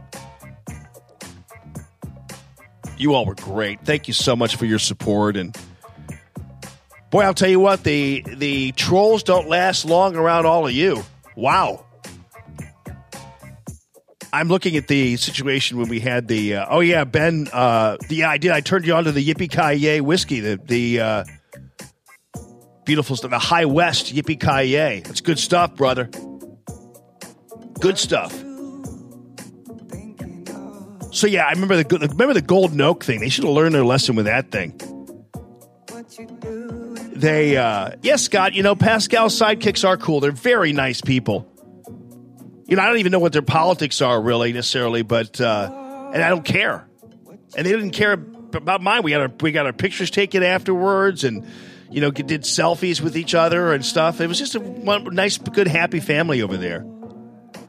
And it's funny because they were all kind of really a little freaked out at the the trolls that appeared on the sh- on the feed and how angry they were.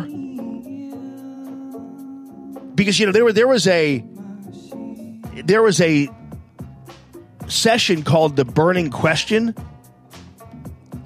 And and and and that would be the time if you're a troll or you hate Jamie Allman to ask a burning question, you know, right? Would that be the time you do that? But nobody had any questions. They just just decided to run out there, and then you guys just chewed them up and spit their bones out quickly. including Nate's beard. He made a, and, and, and then I'll get on to something else. I, I know I've talked about this before, but I want to go back to it really quickly because it's kind of prime time now. Nate's beard went and made a Facebook post that that this is a horrible version of Dream Machine. I'm getting that out of there, idiots. Not everything is a good mix, by the way, people. Just because you have like a a computer, not everything is a good mix. Anyway, he goes out there and he does a Facebook page, an entire Facebook page, basically accusing me of inventing Margaret Sharp.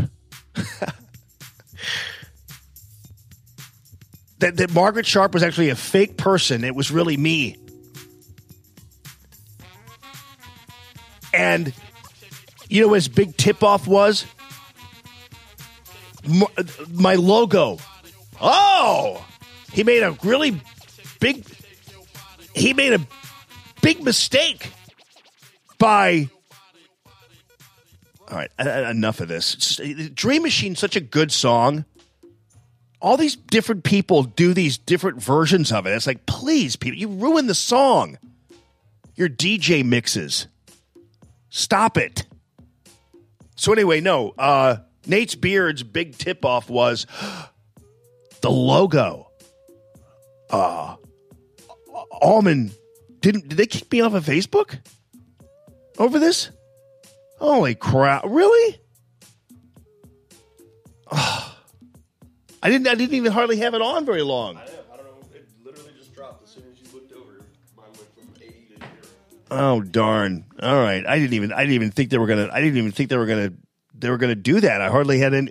I didn't even do use much of it. I didn't even let it really play all that long. I don't know. Maybe I don't know. I'm. I don't know why. We're gonna have to get back on Facebook here, folks, and then I'll. I'll. uh I'll return. Darn it!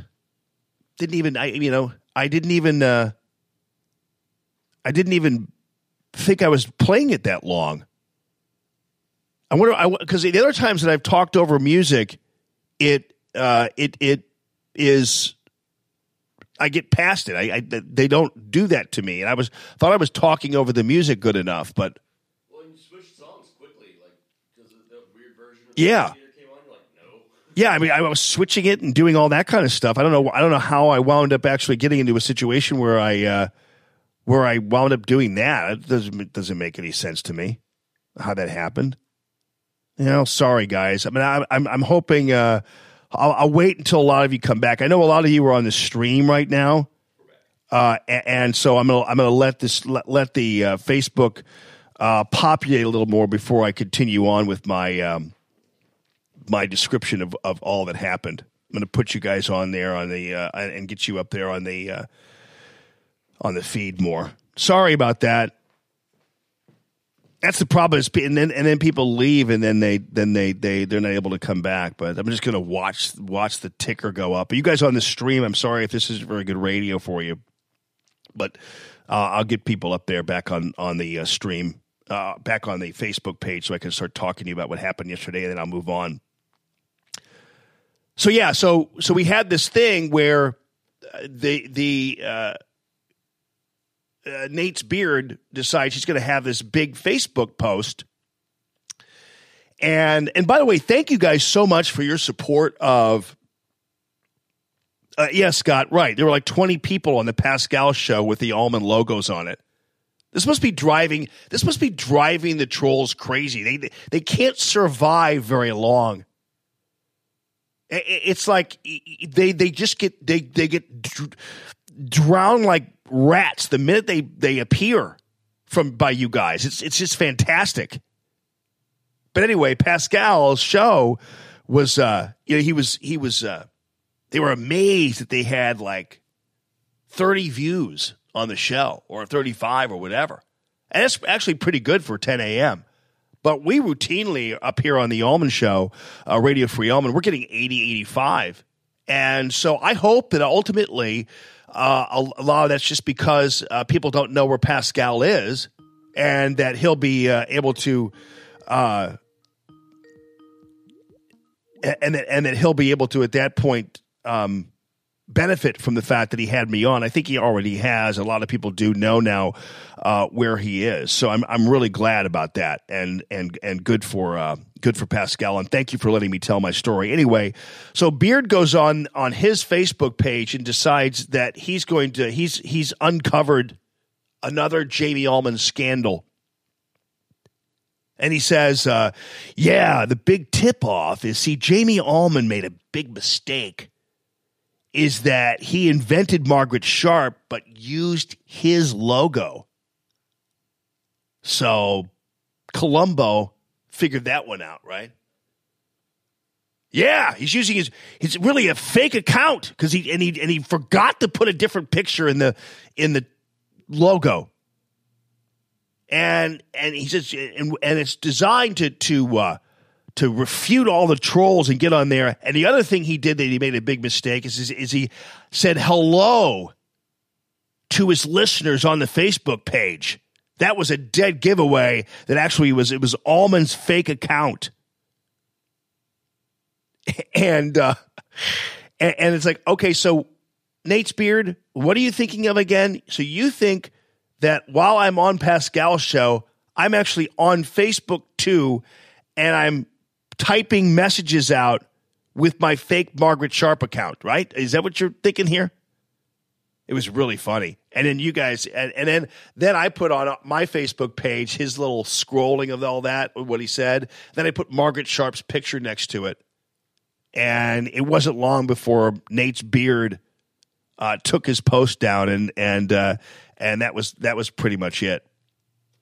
So yeah, so I was up. To, I was up to like uh, when we went, we went down with the uh, with the uh, Dream Machine thing. I was uh, I was up upwards of 80, 85 uh, people looking at the show right now. But anyway, that's the that's the way it goes. So uh, anyway, Pascal, thanks for having me on, and really appreciate all uh, you did for me to be able to get the truth out there and, and, and tell the truth about uh, what really was going on. All right, so on to this story about the the Christopher Columbus statue, and and and as as Jim Carafano pointed out, this really is a Orwellian type of situation we're in, where it looks like the enemy media and certain activists have decided it's going to be a good idea to spend autumn making a big ass deal about a Christopher Columbus statue, which Vicky told me last night.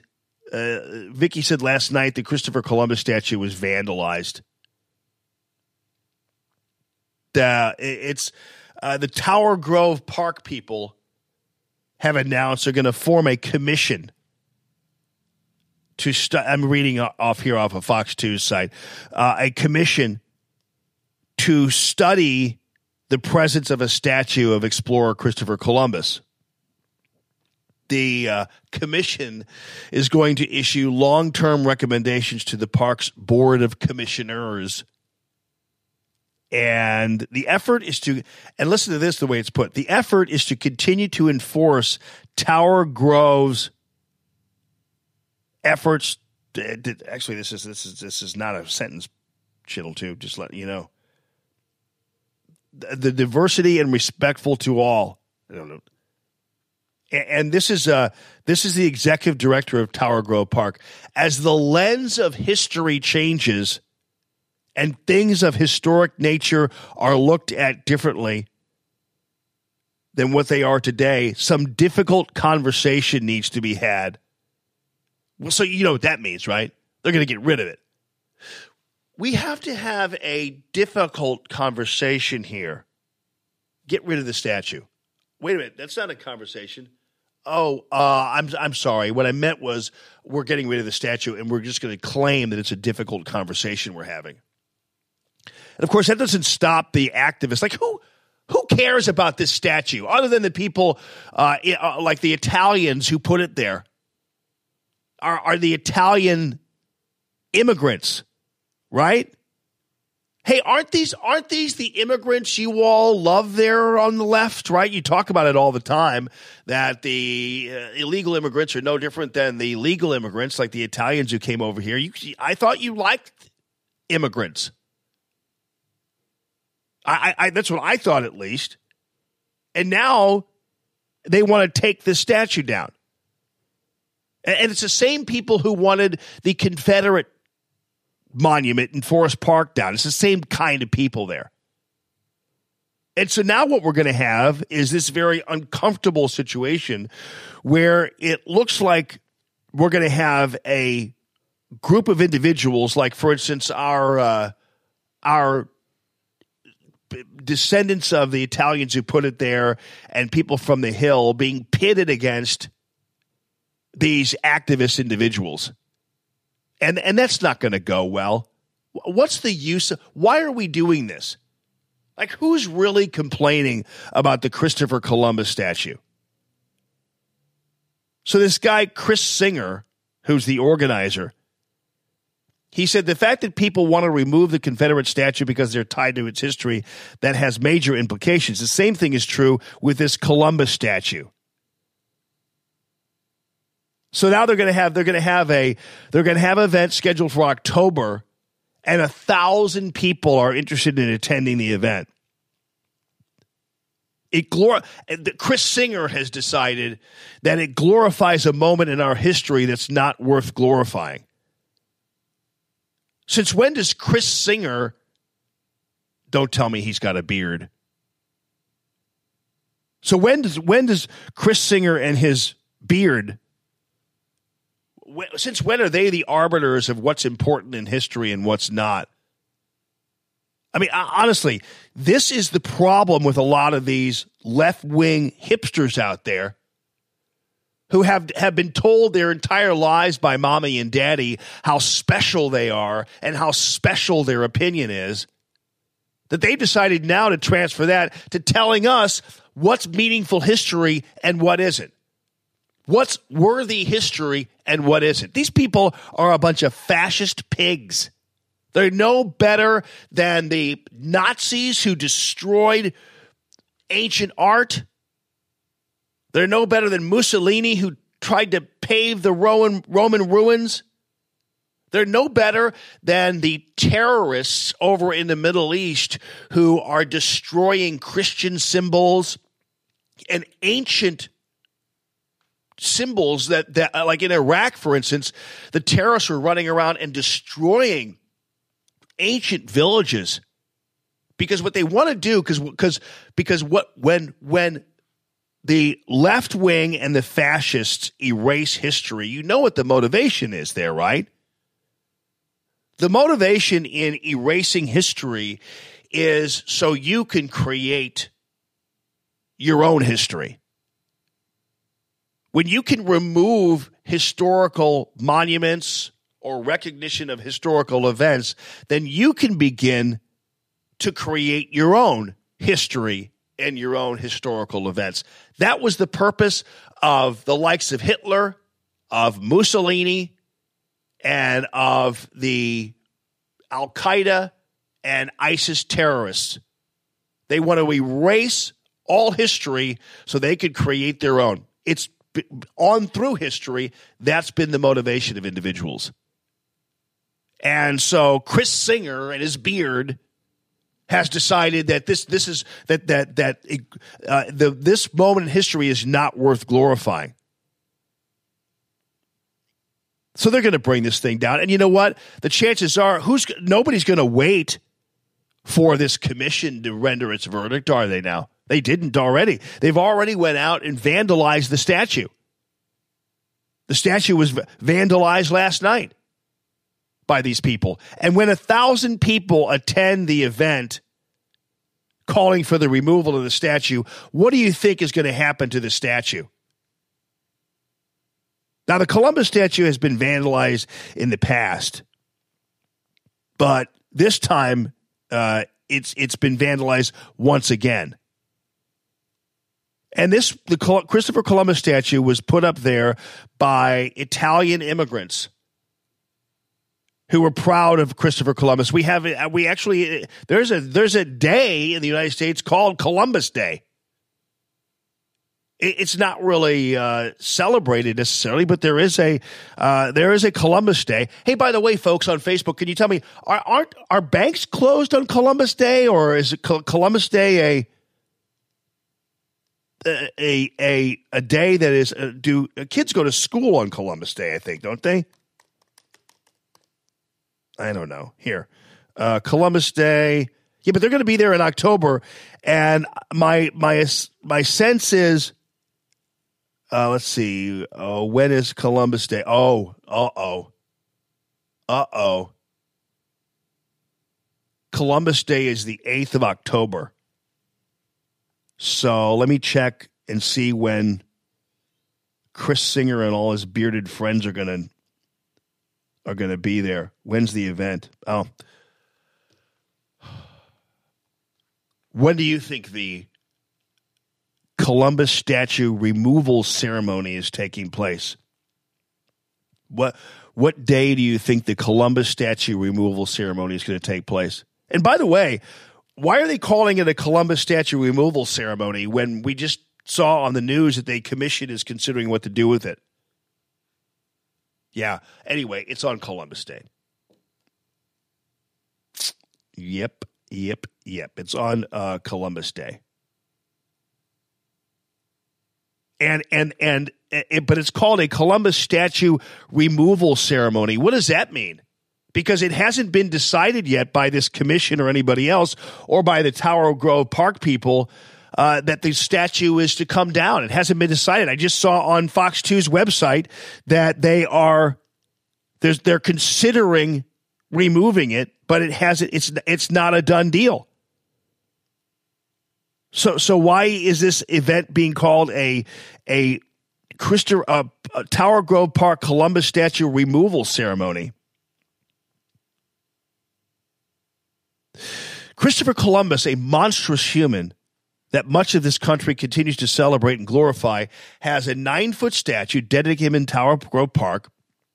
We think it's long past time this statue was dealt with permanently. We invite you to give ideas on how it should be dealt with, what it could be replaced with, and how we plan to celebrate its removal slash destruction. And there are a lot of people who uh, bravely are going on the Facebook page, the Tower Grove Facebook page, and saying, You people are idiots. This is ridiculous. Removing statues that stood for 100 years, give or take, 100 years, just seems like a waste of time. And, and again, if we have, it's amazing these hipsters all have this much time on their hands to to uh, this much time on their hands to busy themselves with stuff like this with a statue in Tower Grove Park that really uh, the only very few people would pay attention to anyway. But it was put there by Italian immigrants who were very proud of Christopher Columbus. And so this is another example where these people just have a lot of time on their hands. They must be living really easy because this is where they're turning their attention. And, and and really the other problem here is that once again, as as Jim Carafano pointed out, that we enter in these into these Orwellian worlds where we're just pitting people against each other for really no reason and, and and that's the world we're living in. We now have like you and I and and most of the people out there. How often have you actually really been occupying your mind with a Christopher Columbus statue? I mean, you really have to have something in you at this point to really uh, decide you're going to really seek out the uh, a statue to remove and to and to hyperventilate about.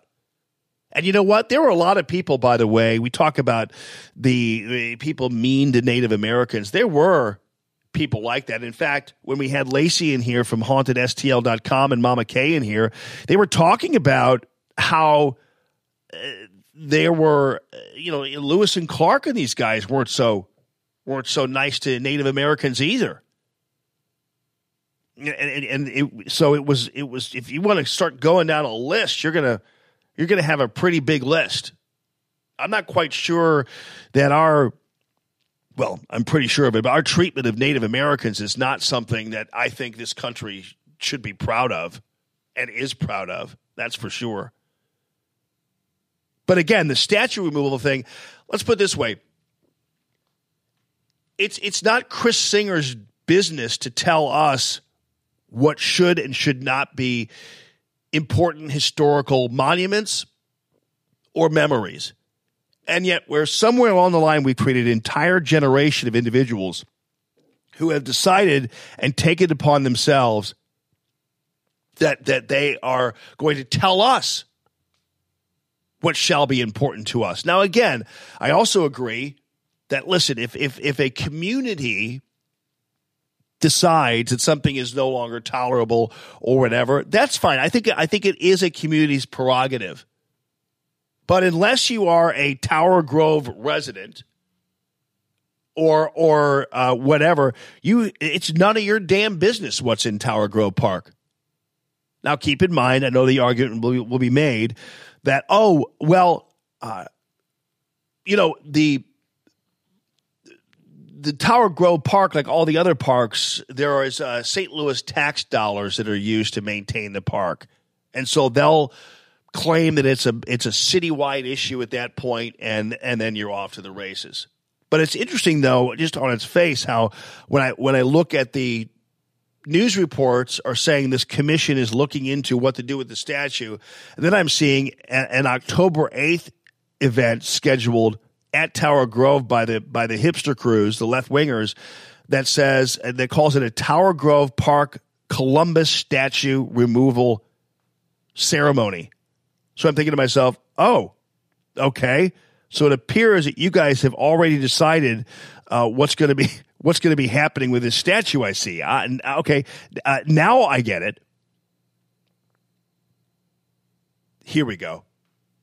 We're back to this whole John McCain funeral story again, and this is. I I opened up the news block today and the show today, and I was nothing short of shocked that the McCain family has refused to invite Sarah Palin to his funeral. They've, they've, decided that Sarah Palin is just not good enough to go uh, to, uh, to to John McCain's funeral.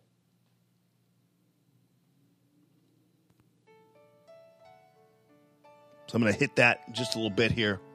And also follow up on the CNN debacle. They just continue to dig in on this baby and won't budge. We are live here from the Discovery Design Studios, discoverydesigninc.com. Don't forget tomorrow, ladies and gentlemen, the regular appearance begins of Kim Paris. She's going to be on with us as well. We're going to have uh, maybe Gia in with her for a little while too. I want to see these two hang out together.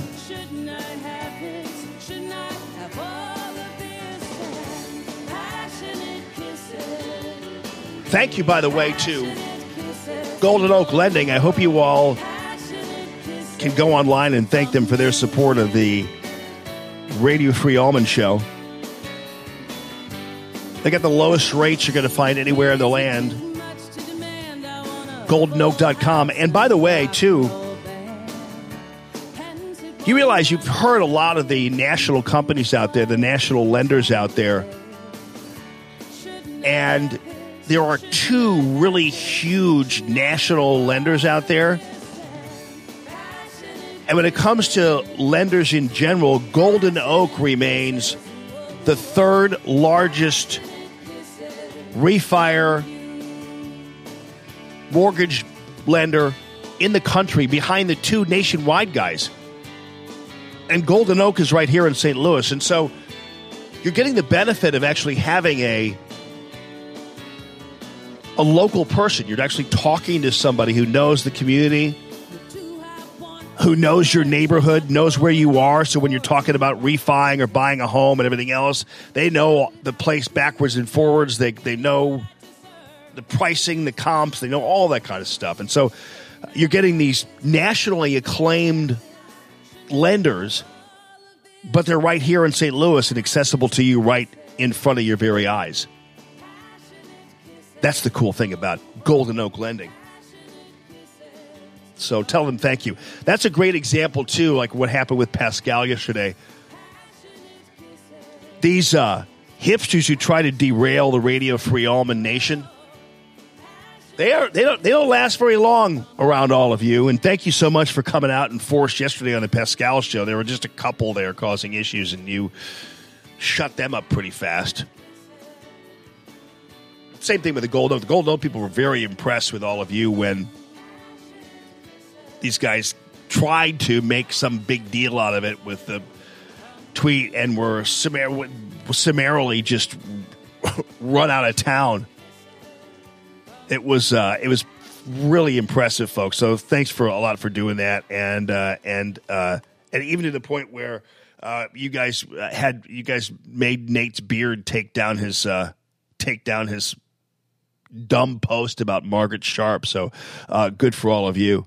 Speaking of my Facebook page, Mama K, thanks a ton. Yesterday, last night, I made I, I made a dinner with uh, one of your delicious tomatoes that you grew. Mama K brought those tomatoes in when I had the haunted STL folks in, hauntedstl.com. And Mama K gave me some, uh, what do you call it? The, the potatoes, the t- tomatoes in the jar. What are those? Anyway, just uh, minced potato tomatoes or something like that. Anyway, I cut up one of the beautiful tomatoes last night, and I hope I because a lot of you, whenever I talk about white anchovies with you people, some of you, you get all crazy about that. You think that's disgusting. Well, let me tell you something about white anchovies, people. White anchovies are good for you. They will uh, tomatoes. Thank you, Linda. I'm like, I don't know what is wrong with me. You know why it is? I, I got this energy drink that I tried. I don't know why it is that I try new things. But there I did. Tried, tried, try, I tried this Y-Eats, X-Y-Eats energy, mango guava. I'm like, are you kidding me? Why did I do this? So I bought this energy drink. Apparently, it's some kind of natural energy drink or something no calories and no sugar. And I'm thinking, all right, I'll get this. I'll just try it. I don't even know what the hell's in it, so I try it, and I feel like I'm I'm I feel like I'm drinking, you know, a baby aspirin. It's disgusting. You're like, Allman, you're drinking it anyway. I know. It's the only energy I have. I I have no coffee. Uh, my monster's gone and I decided I was going to take a risk and just try this energy drink, and it's all I have. And so, therefore, my synapses aren't going very well. Uh, I I did. I even I even this morning uh, when I bought my sublingual vitamin B twelve. Somewhere along the line, I, I bought two, and, I, and the one behind it wasn't sublingual.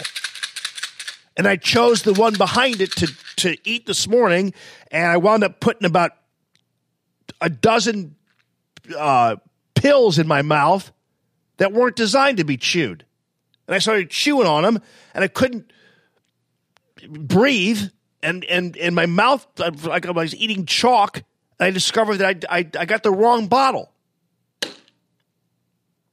So anyway, things have been. So that's why I, I can't, that's why I'm calling a tomato a potato and I can't I can't recall what a stewed tomato is. Crazy. But I will tell you one thing: I might be stupid, but I'm going to live longer because I eat I eat white anchovies. I buy these white anchovies. They're from Spain. They're not very expensive, even though they're from Spain. White anchovies are different than other anchovies. The white anchovies are not the white anchovies are not the anchovies you get from the can and you put on a pizza, although I've made pizza with the white anchovies. They're different. The white anchovies are different.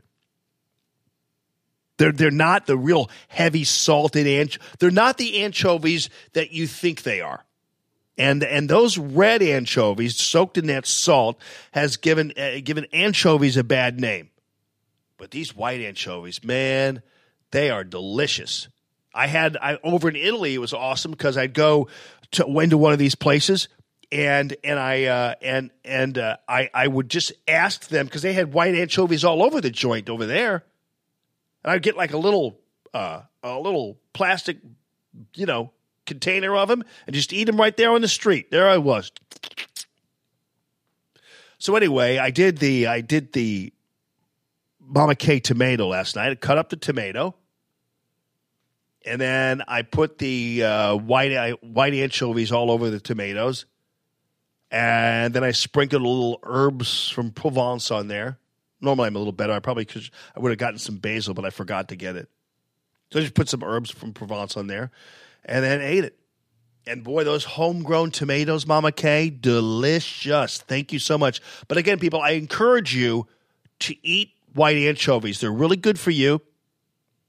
Uh, they're also uh, smaller fish, right? Sometimes you can even get the, the anchovies whole, but then, then that's a lot of work. You got to clean them and everything else. The anchovies whole, but you uh, you, you get those, and, and and they're smaller fish because uh, one of the problems with eating bigger fish is that they have they live they're they're obviously bigger and they ingest more and therefore sometimes they could they you have more mercury and all other toxins in there. The smaller fish are better. So the white anchovy, I encourage you to grab it. Don't grab don't grab the ones I'm gonna I need to go out and get. Don't take mine. But get yours somehow. But they're delicious anyway. So Mama K, thanks for the beautiful, gorgeous red homegrown garden tomatoes. They were delicious. I put I I took pictures of it. So I'm going to put the pictures up on the Facebook page as soon as I get off the air here, and I'll put them up on the Facebook page, and you can check that out. All right. In the meantime, I, I don't want to make you angry, but I feel like I'm going to. And, and and if you're a fan of John McCain, I'm going to make you angry too, because I'm going to declare right now this: I'm tired of John McCain. Are you tired of John McCain yet? Because I am. In fact, I'm kind of sick of John McCain. And and we've got Thursday, Friday, Saturday, four more days of this stuff. And, and probably more afterwards because they're going to rename it, you know, all that kind of stuff. But I have to tell you, uh, I'm getting I'm getting kind of tired of these McCain people. First, McCain decides that he's going to write some letter to be read by one of his flacks to the media and everything else, basically taking a backhanded swipe at President Trump. And then we learn that John McCain has expressly not invited, did not want Donald Trump at his funeral. Of course, two of these things, these two things are exceedingly, are exceedingly petty. And yeah, Scott, you remember when John McCain called us hobbits? You're damn right I do. I remember John McCain. He didn't like he didn't like me and he didn't like you, even though we busted our rear ends for him in 2008. If I didn't know any better, I'd think he threw the election. He was such a horrible candidate. And thank God Sarah Palin was on the ticket. It was the only thing that saved him from sure historical obscurity was Sarah Palin. So anyway, so we got that. We got the letter. We got the disinvitation from his funeral. He didn't want Donald Trump at his funeral. And so now we've got this. Former Alaska Governor Sarah Palin, John McCain's running mate in the 2008 presidential election, has been excluded from his funeral. Now, at first, this was just a People magazine report, People magazine covering John McCain's funeral. Uh, it, it, it was a report in People which reported that Palin was not sent an invitation and was told through intermediaries to stay away from the ceremony. And Breitbart News has now independently confirmed, independently confirmed that report in People magazine. McCain fundraiser Carla Eudy confirmed to people that Palin has not been invited, and she indicates that it's at the behest of the McCain family. Now, this actually is on the very day, the 10th anniversary of that date in 2008 when Sarah Palin was announced as McCain's pick for vice president. So now Palin has been basically barred from the funeral. Donald Trump has been barred from the funeral. And John McCain is as petty in death as he was in life. Now, there's no indication this was his decision, but come on. You know the family is just doing what what uh, what he wants or what they think he wants. And you recall that that John McCain basically was not shy about saying that he regretted choosing Palin instead of Joe Lieberman. Boy, those two. Can you imagine McCain and Lieberman? They would have been zeroed out by Barack Obama. They, they, they would have been swamped. It would have been a, the landslide of the century had it been a McCain Lieberman ticket.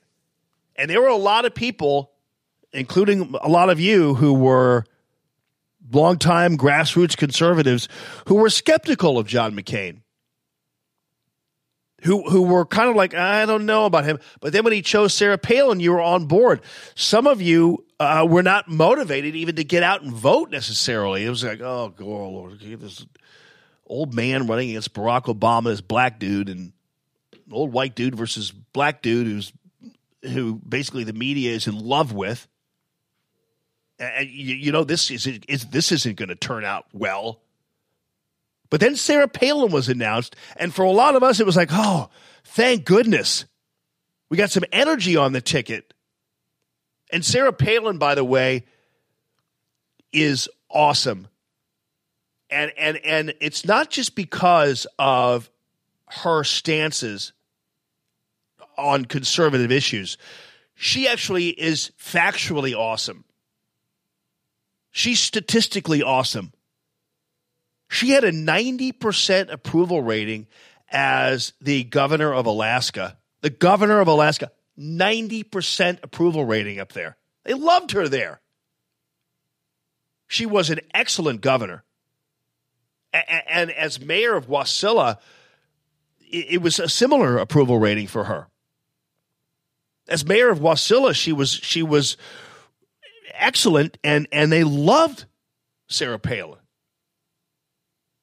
So so I'm not just saying this because she's amazing personally, which I think she is, just in her whole uh, attitude and her just the kind of woman she is. I, I just adore that. But I, I but but she's factually awesome based on her approval ratings and everything else. And so Sarah Palin saved John McCain from almost sure obscurity. He, he, he would have been destroyed. And how dare he come out and say he regretted Sarah Palin being on the ticket? She basically saved his political life. And now suddenly the family has decided that they are, they don't want her at the funeral. And this is after, by the way, uh, Sarah Palin said on Saturday, upon the death of McCain's passing, I don't know whether you saw her her statement, but she said today we lost an American original. Senator John McCain was a maverick and a fighter. Never afraid to stand for his beliefs. John never took the easy path in life. And through sacrifice and suffering, he inspired others to serve something greater than self. That was the statement by Sarah Palin upon the death of John McCain. A guy who had already regretted, by the way, and, and publicly so, having her on the ticket. I mean, th- this is a this is a person who who had already embarrassed her by claiming that she harmed his his election, which is which is completely tone deaf and completely wrong, by the way. And she still had a nice statement like that. John McCain was my friend. I will remember the good times. My family and I send prayers to Cindy and the McCain family. And what does the McCain family turn around and do? Bar her from his funeral. I mean, I'm I, I'm sorry, but whatever small amount of oh, okay, yeah, I get it. I you know, rest in peace. You know, whatever small amount of of grace I had left in me for John McCain, the McCain family, uh, and that that is totally evaporated here with, with this announcement that she's not that she's not welcome at the McCain funeral. And apparently, too, I'm hearing that Cindy McCain is quite possibly going to be the one is who is going to to replace him. Uh, apparently, let me let me see if there's any confirmation of that uh, announcement yet happening. But apparently, there's a really strong possibility that she will be named by the governor of Arizona to replace McCain in the in the U.S. Senate. First of all, that's reprehensible. Cindy McCain is not deserving of a U.S. Senate seat because she was married to John McCain. And and for the most part, I don't even know what Cindy McCain has been doing, but she clearly hasn't been doing much when it comes to working uh, for conservative political values and other things. I don't even know what she's up to. And it'd be different if she was some kind of like major league activist or if she was visible at all. But this idea of plugging her into her dead husband's seat is just not something that. Uh, but but it's typical of how this how this country works sometimes in the in in the in the, in the land of the swamp. Uh, Be, because you know this is a situation where where uh, really you're gonna you're after all this after all the uh, we we uh, acknowledged and after after all that we've we've talked about with the swamp, you guys are going to go and do one of the swampiest moves you can possibly do, and that is hand over John McCain's seat to his wife. It's like you got to be kidding me. I think I think they ought to give it to Sarah Palin, even though she's not even from from Arizona. She's from a state that begins with an A. Let's do that. But no, I mean, but that's what we're seeing. So anyway, this is that that's the that's the sad news of the day is this realization that the McCain family is just as petty as John McCain was. And so please get this over with and and and and get this done and let's just I, this has been too long. So hopefully on Sunday, our our long national nightmare will be over.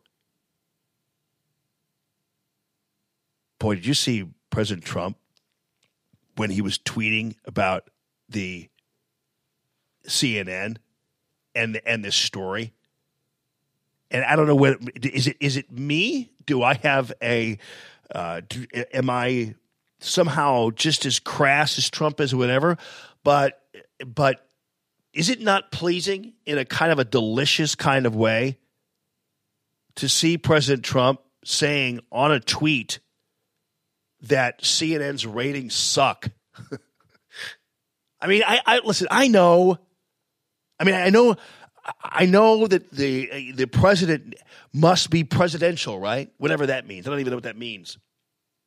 But I don't know what does it mean to be. What does anybody know? Have we determined what it means to be uh, presidential? I don't know. But anyway, he goes out on a tweet and says CNN's ratings suck. and, and that and that uh, Jeff Z, as he calls him, should be fired by AT and T. But I thought it was pretty cool. Some of some of the people who are constantly like trolling the President Trump about his tweets and everything don't like it. Oh, this kind of language just is not appropriate for a president to be using. It's like, like, well, you know what? When a when a when a news organization essentially defames you and insinuates you are corrupt. I mean, we already have these news organizations saying, as a matter of fact, that he's a co conspirator to a federal crime, which is defamatory in itself because it's not true. And again, the president uh, is a is a, a public figure and would have a hard time suing these guys, even though clearly they have a reckless disregard for the truth. They have malice, but the problem is you got to be able to prove damages, and and and that that's the hardest part in any kind of defamation suit. And as I said earlier uh, in the show, and some of you weren't here w- when I was there, like when I sue the Washington Post and the New York Times and the Washington Free Press and the Riverfront Times and the St. Louis Post Dispatch, I will be able to prove damages for their libeling me by printing, as a matter of fact, that I threatened to sexually assault a young boy. So, so, so I will be able to prove damages, and even though I'm a public figure, I'll also be able to prove malice and a reckless disregard for the truth. And that'll be able to be proved in one question to them, and that is when you wrote that headline or stated in your story or stated in your tweet as the editor of the Riverfront Times or whatever that Jamie Allman threatened to sexually assault a boy, on what basis did you come up with that accusation? And they won't be able to answer it because they made it up. And it'll take two days to do this, baby. Two days. I guarantee you. And so, so, but President Trump, unfortunately, doesn't have that kind of recourse, mainly because he can't prove damages, and also because I think it's a, essentially the news media has learned that they can say anything about this guy, and nobody is accountable to to uh, to the truth. It's kind of why when Omarosa came out with this claim that again is fake, that the president used the N word on a on a tape, why no one bothered to ask, okay, can we hear it? No one, no one actually said, "Can we hear it?" Before they put together their nine-person panels to discuss how horrible it was that President Trump used the N word on uh, used the N word on a on a on a tape.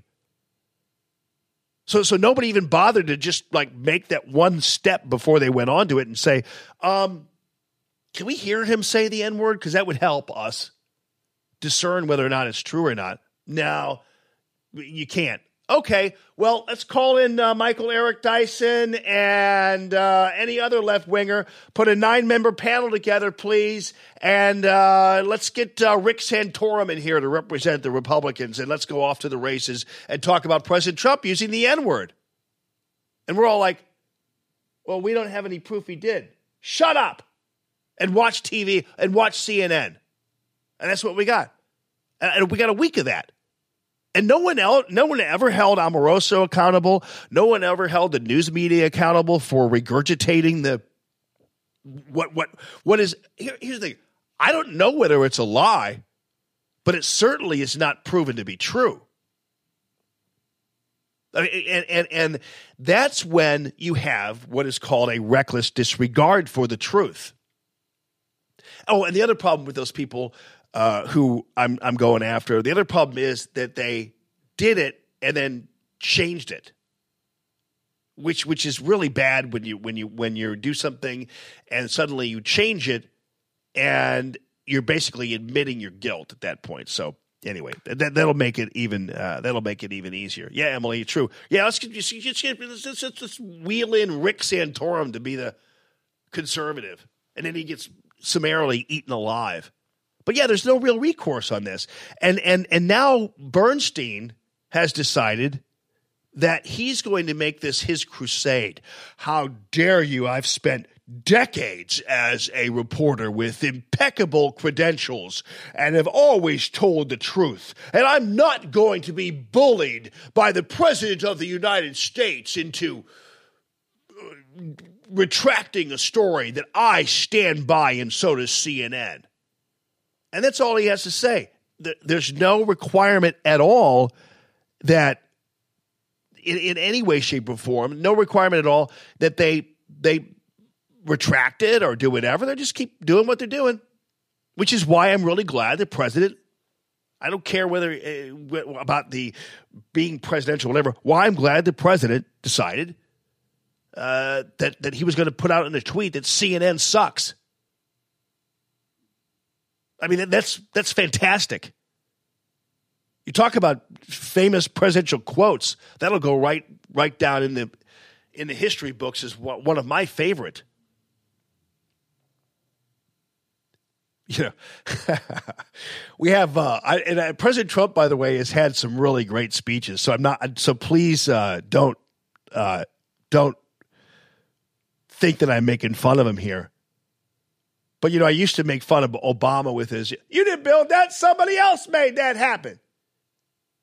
Hey, and and and I remember how despicable of a statement that was, and how I uh, and how when you compare it to you know Mr. Gorbachev tear down that wall, ask not what your country can do for you, but what you can do for your country, and then you didn't build that; somebody else made that happen. That's that's that's our that's our history book right there. But now we have another one but I don't think that's as, as nearly as despicable or as disparaging as the you didn't build that somebody else made that happen. So we have ask not what your country can do for you, but what you can do for your country.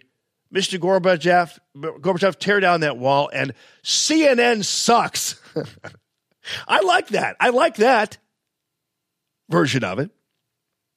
Good morning this morning, everybody. Happy Thursday. So anyway, so now apparently as I indicated yesterday, but this is now confirmed by a by Ari Fleischer, who is uh, who is a former uh, White House press secretary and now a Fox News contributor.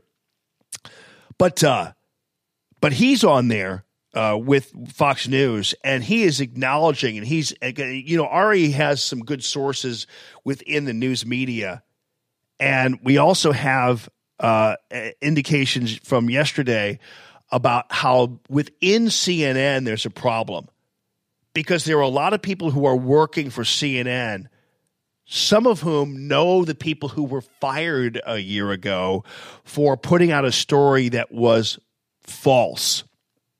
Remember that? Three of them fired. But now, apparently, because Bernstein's name is attached to this, CNN will refuse to retract it. CNN isn't, and, and they're only doing it because Bernstein's name is attached to it. And the CNN people are like, man, if this were one of us, we'd be out on our asses here. You guys would have thrown us under the bus a long time ago. You'd have retracted this. And so what's happening now is CNN, and, and again, I'm not sure quite sure CNN can do more damage to its product than it already has done. But now CNN is actually in, in a situation where uh, they're they're doing huge harm to themselves as a as a news organization. I'll let I'll let I'll let um, I'll let Ari tell you all about it here. He's he's about to uh, get on here before I get through the uh, the one thing I, I love the Mediaite website. A lot of a lot of um, great sound bites and things like that, but they don't have gun ads before their sound bites, which is disappointing. Like Breitbart does. I like that better. So Well, President Trump blasting CNN for standing by its botched story about that 2016 meeting in Trump Tower, tweeting, quote, CNN is being torn apart from within based on their being caught in a major lie and refusing to admit the mistake. Sloppy Carl Bernstein, a man who lives in the past and thinks like a degenerate fool, making up story after story is being laughed at all over the country. Fake news. I, I I'm sorry, but I love this stuff. I love how President Trump tweets and goes absolutely right around the news media, and it drives the news media crazy because because especially like CNN, they have to report on President Trump's tweets,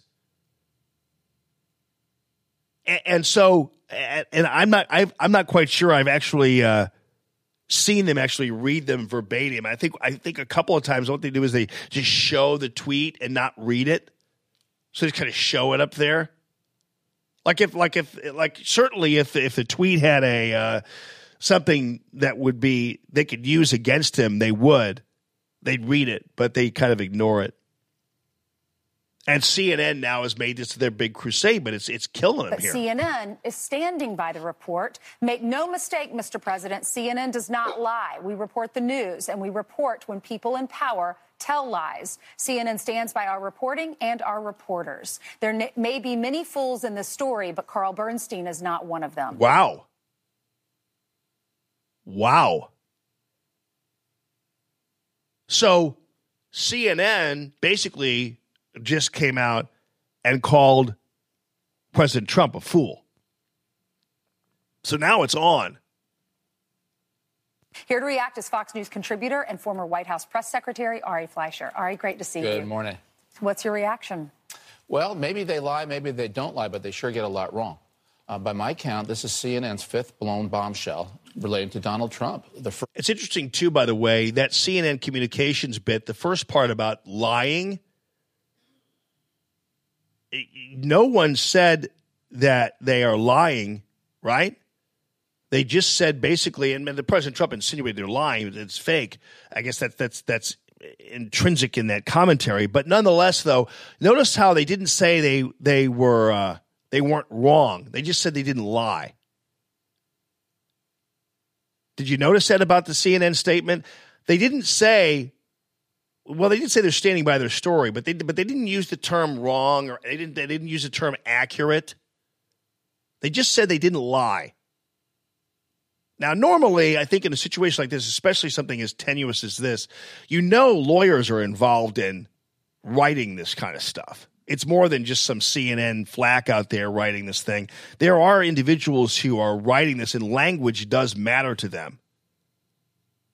Now, those of you out there in the legal world or in any world where you have to kind of uh, be a little discerning, when someone basically chooses to use that kind of terminology that, well, I didn't lie, and then generally that's not the issue. It's about you being accurate and fair. That raises a red flag, right? Anyway, I'll already keep talking here. This was one of the CNN said that Comey will not say what Donald Trump said he'd say, that Trump is not under investigation. They messed up when they said Scaramucci was connected to the Russians. They said that Donald Trump Jr. knew about the WikiLeaks ahead of time, which turned out to be bogus. They said Michael Cohen was wiretapped. And now they said Donald Trump knew about the Trump Tower meeting in advance. All five bombshells, all five duds. CNN gets a lot wrong. How did this happen? How are they now being accused of telling a lie?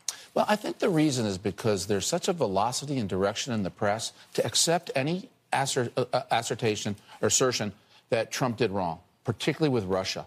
CNN and many of the media are so invested in this wanting to get Donald Trump over Russia and collusion that they drop their normal editorial filters and they put things on the air that they should not put it on the air. And then once something goes wrong, they refuse to acknowledge it, and what's gotten CNN to so much trouble now over the Trump knew in advance about the Trump Tower meeting with Michael Cohen saying it. Um, they're too invested, and mm-hmm. so they don't do Have their they diligence. changed their story? Because originally Carl Bernstein and this Obama staffer, they co-wrote this article for CNN, and they said that their source, well, the source now we're learning was Lanny Davis, who was Michael Cohen's attorney, and he's now saying we need to walk this back. I didn't. I regret not being much clearer. What he, what they wrote an article about was saying that Michael Cohen was willing to say that President Trump knew about that meeting with Don Jr. and the Russian attorney, when in fact now we're learning that wasn't true. So what's the if they were just writing a story based on what their sources said? How do you avoid that if later Lanny Davis comes out and says that that he was wrong he and he walked Look, it I don't blame the media for getting something wrong if the source gives it to them wrong. Correct. But once a source gives it to you wrong, you need to acknowledge it. You need to come out and say, we relied on Lanny Davis. Lanny Davis retracted his story, and therefore CNN got it wrong. End of story. But here they're saying they have two sources. So one, they've got Lanny problems. But now the second source. My only guess is either CNN is too embarrassed to fix the reporting, or Michael Cohen is the source that CNN is hanging its hat on. And if that's the case, Michael Cohen has big problems because he told Congress the opposite, and that could be perjury if Michael Cohen said one thing to CNN and then lied to Congress. That was from just a few moments ago on Fox News. And the most important part of that bit is that last part there. Because CNN is standing by its story, even though one of its sources has said, listen, I was wrong. And, and and and so CNN at that point, the Washington Post used Lanny Davis as a source. And once Lanny Davis said I was wrong, the Washington Post said, "Okay, we're wrong too. See you later. Bye. Retracted. Mistake. Boom." And as Ari Fleischer points out, if your source is wrong, and you say, "Sorry, my source was wrong," then suddenly uh, that that that's that's okay. We get it. You you you used a source that was wrong, and is that going to hurt you credibility wise? Yeah, I mean you're using sources that are wrong. It's not going to help you the next time you do a story. And, but I understand that, and and and so yeah, you were wrong. So Washington Post did the right thing.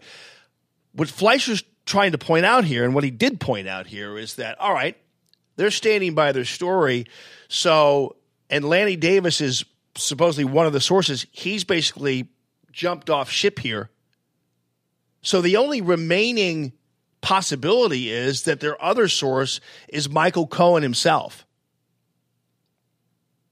And at that point, Fleischer points out, which is awesomely devastating, is that the problem with that is that if Cohen is telling that to CNN and CNN is standing by it, and Cohen didn't tell it to the variety of different investigators that were from the Senate and the House under oath, right? Then you've got perjury issues going on here. So now there are some people who are standing on landmines that only blow up when you step off of it. Those were devastating landmines back in Vietnam. Are those Claymore mines? Is that what those are? The Claymore mine? I don't know. But yeah, there are these there are these uh, landmines, and you'd step on it, but it wouldn't blow up when you stepped on it. It would blow up when you stepped off of it. Crazy. I don't know whether those are Claymore mines or not. Some of you guys uh, back in the day, and Scott's pointing out that uh, that CNN said that Lanny Davis was uh, their source, uh, but but I'm not quite sure they ever said his, they were his only source because they're maintaining they have multiple sources. Now, keep in mind, multiple can be two. So so a multiple source can be two. And and so Lanny's already popped off and said, "I'm not I'm not on this ship anymore." So uh, what Ari Fleischer is trying to to to point out is that uh, then then that would leave another one, and that would be basically uh, uh, that would be Cohen. And if it's Cohen, then he's either lied to Congress or he's lied to CNN. And now, why at this point, though, at this juncture, CNN, if Cohen is the source, and they could basically say to Cohen, go, hey, man, um, David MacArthur says, nope, not a Claymore, it's just a pressure plate mine. Okay. All right. Thank you, buddy. Thank you, David. Dave MacArthur. Awesome man there. I hope Moose is doing okay, by the way. Get, send him our love as well. So it's one of those situations where CNN could go to Cohen and say, dude, um, this stuff you're telling us, you never told the Congress. Uh, well, uh, and, and in fact, I don't know, I don't have the transcript in front of me, but uh, Fleischer indicates too that uh, that that Cohen explicitly told Congress that that that, that he doesn't believe that they know the the the, me- the the meeting took place. Like he didn't say any of that to them. Then you got into real problems going on. So I don't know why CNN is digging in, but the the, so the story is clearly false, and, and, and they're not budging. And and CNN, some CNN reporters are going crazy. Now, uh, do you all know what? Uh, uh, do, do you all know what uh, monkeying things up and monkeying around is? You know, you know that kind of thing. Don't, don't monkey around. Um. Well, apparently, what happened is, uh, this the the the, the monkeyed up thing is now being seen as a uh, ra- racism thing. Um, and Sandra Smith went out uh, and and and and had to go on the air and say she they didn't really that that Fox News didn't really endorse or not endorse but condone the language used. Here here's here's Sandra Smith talking about it. This self-employed oh but first you're going to hear I, by the way I really wish to make sure that I'm bringing in enough work to that that Mediaite would start putting gun ads ahead of their sound bites just like Breitbart does. And what's interesting too here is that Mediaite, and ultimately we're going to get like an editor in so that can, I don't have to go through this kind of stuff. But when Radio Free Allman 2.0 starts, we'll have more of the equipment for that. But they like put on they put on like 20 minute ad, 20 second ads here. to discuss the Florida election. During the interview, he made what some are calling an inappropriate comment about his Democratic opponent, Andrew Gillum. DeSantis has since clarified his comment in a statement saying, quote, Ron DeSantis was obviously talking about Florida not making the, the wrong decision to embrace the socialist policies that Andrew Gillum espouses. To characterize it as anything else is absurd. Florida's economy has been on the move for the last eight years, and the last thing we need is a far left Democrat trying to stop our success. We do not condone this language and wanted to make our viewers aware that he has since clarified his statement. Also, Mayor Gillum will be on with Shepard Smith today at 3 p.m. How do you think that went? How do you? How, oh, oh first of all, it's Shepard Smith, who's a left wing lunatic himself. How do you think the uh, the monkey this up monkey this up statement went over uh, when Shepard Smith talked to uh, Mayor Gillum? Now, again, I'm not quite. I, I've heard I've heard the term monkeying around, but I but I haven't heard the term monkeying things up. Have you guys heard that before? Because I, 'cause I haven't really heard that, and, and I can't say that uh, that that that I believe that when DeSantis warned Florida voters not to monkey this up by voting for Gillum, I can't. I certainly can't say that that's a racist statement because I don't think he meant it that way. But I didn't. But I didn't. I don't. I've never. I haven't heard the term monkey it up. I think I have you, Matt. Have you ever heard heard the term monkey something up?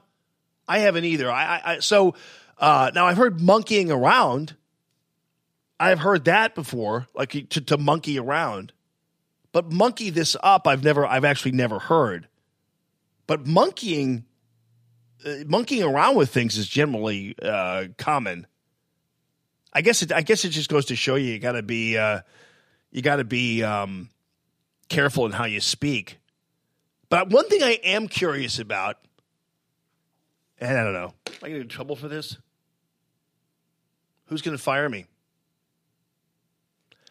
Uh why is it that every time like the word like a monkey word is used and it and it involves in in this in this case it was just loosely associated with something that was going on with Florida voters and it happens to be a black person around why is it automatic that the word monkey refers to a black person?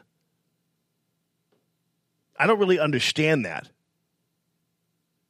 it, it was kind of like when uh, when they uh, when, when there was there was there was a story a while back where there was a statue for whatever reason of a gorilla in a uh, in a p- near a playground, and they removed the statue of the gorilla. And I think it wasn't really a statue of a gorilla, but you know how they have these, you know, um, just these animals play things, you know, around playgrounds. You know, you you know what I'm talking about.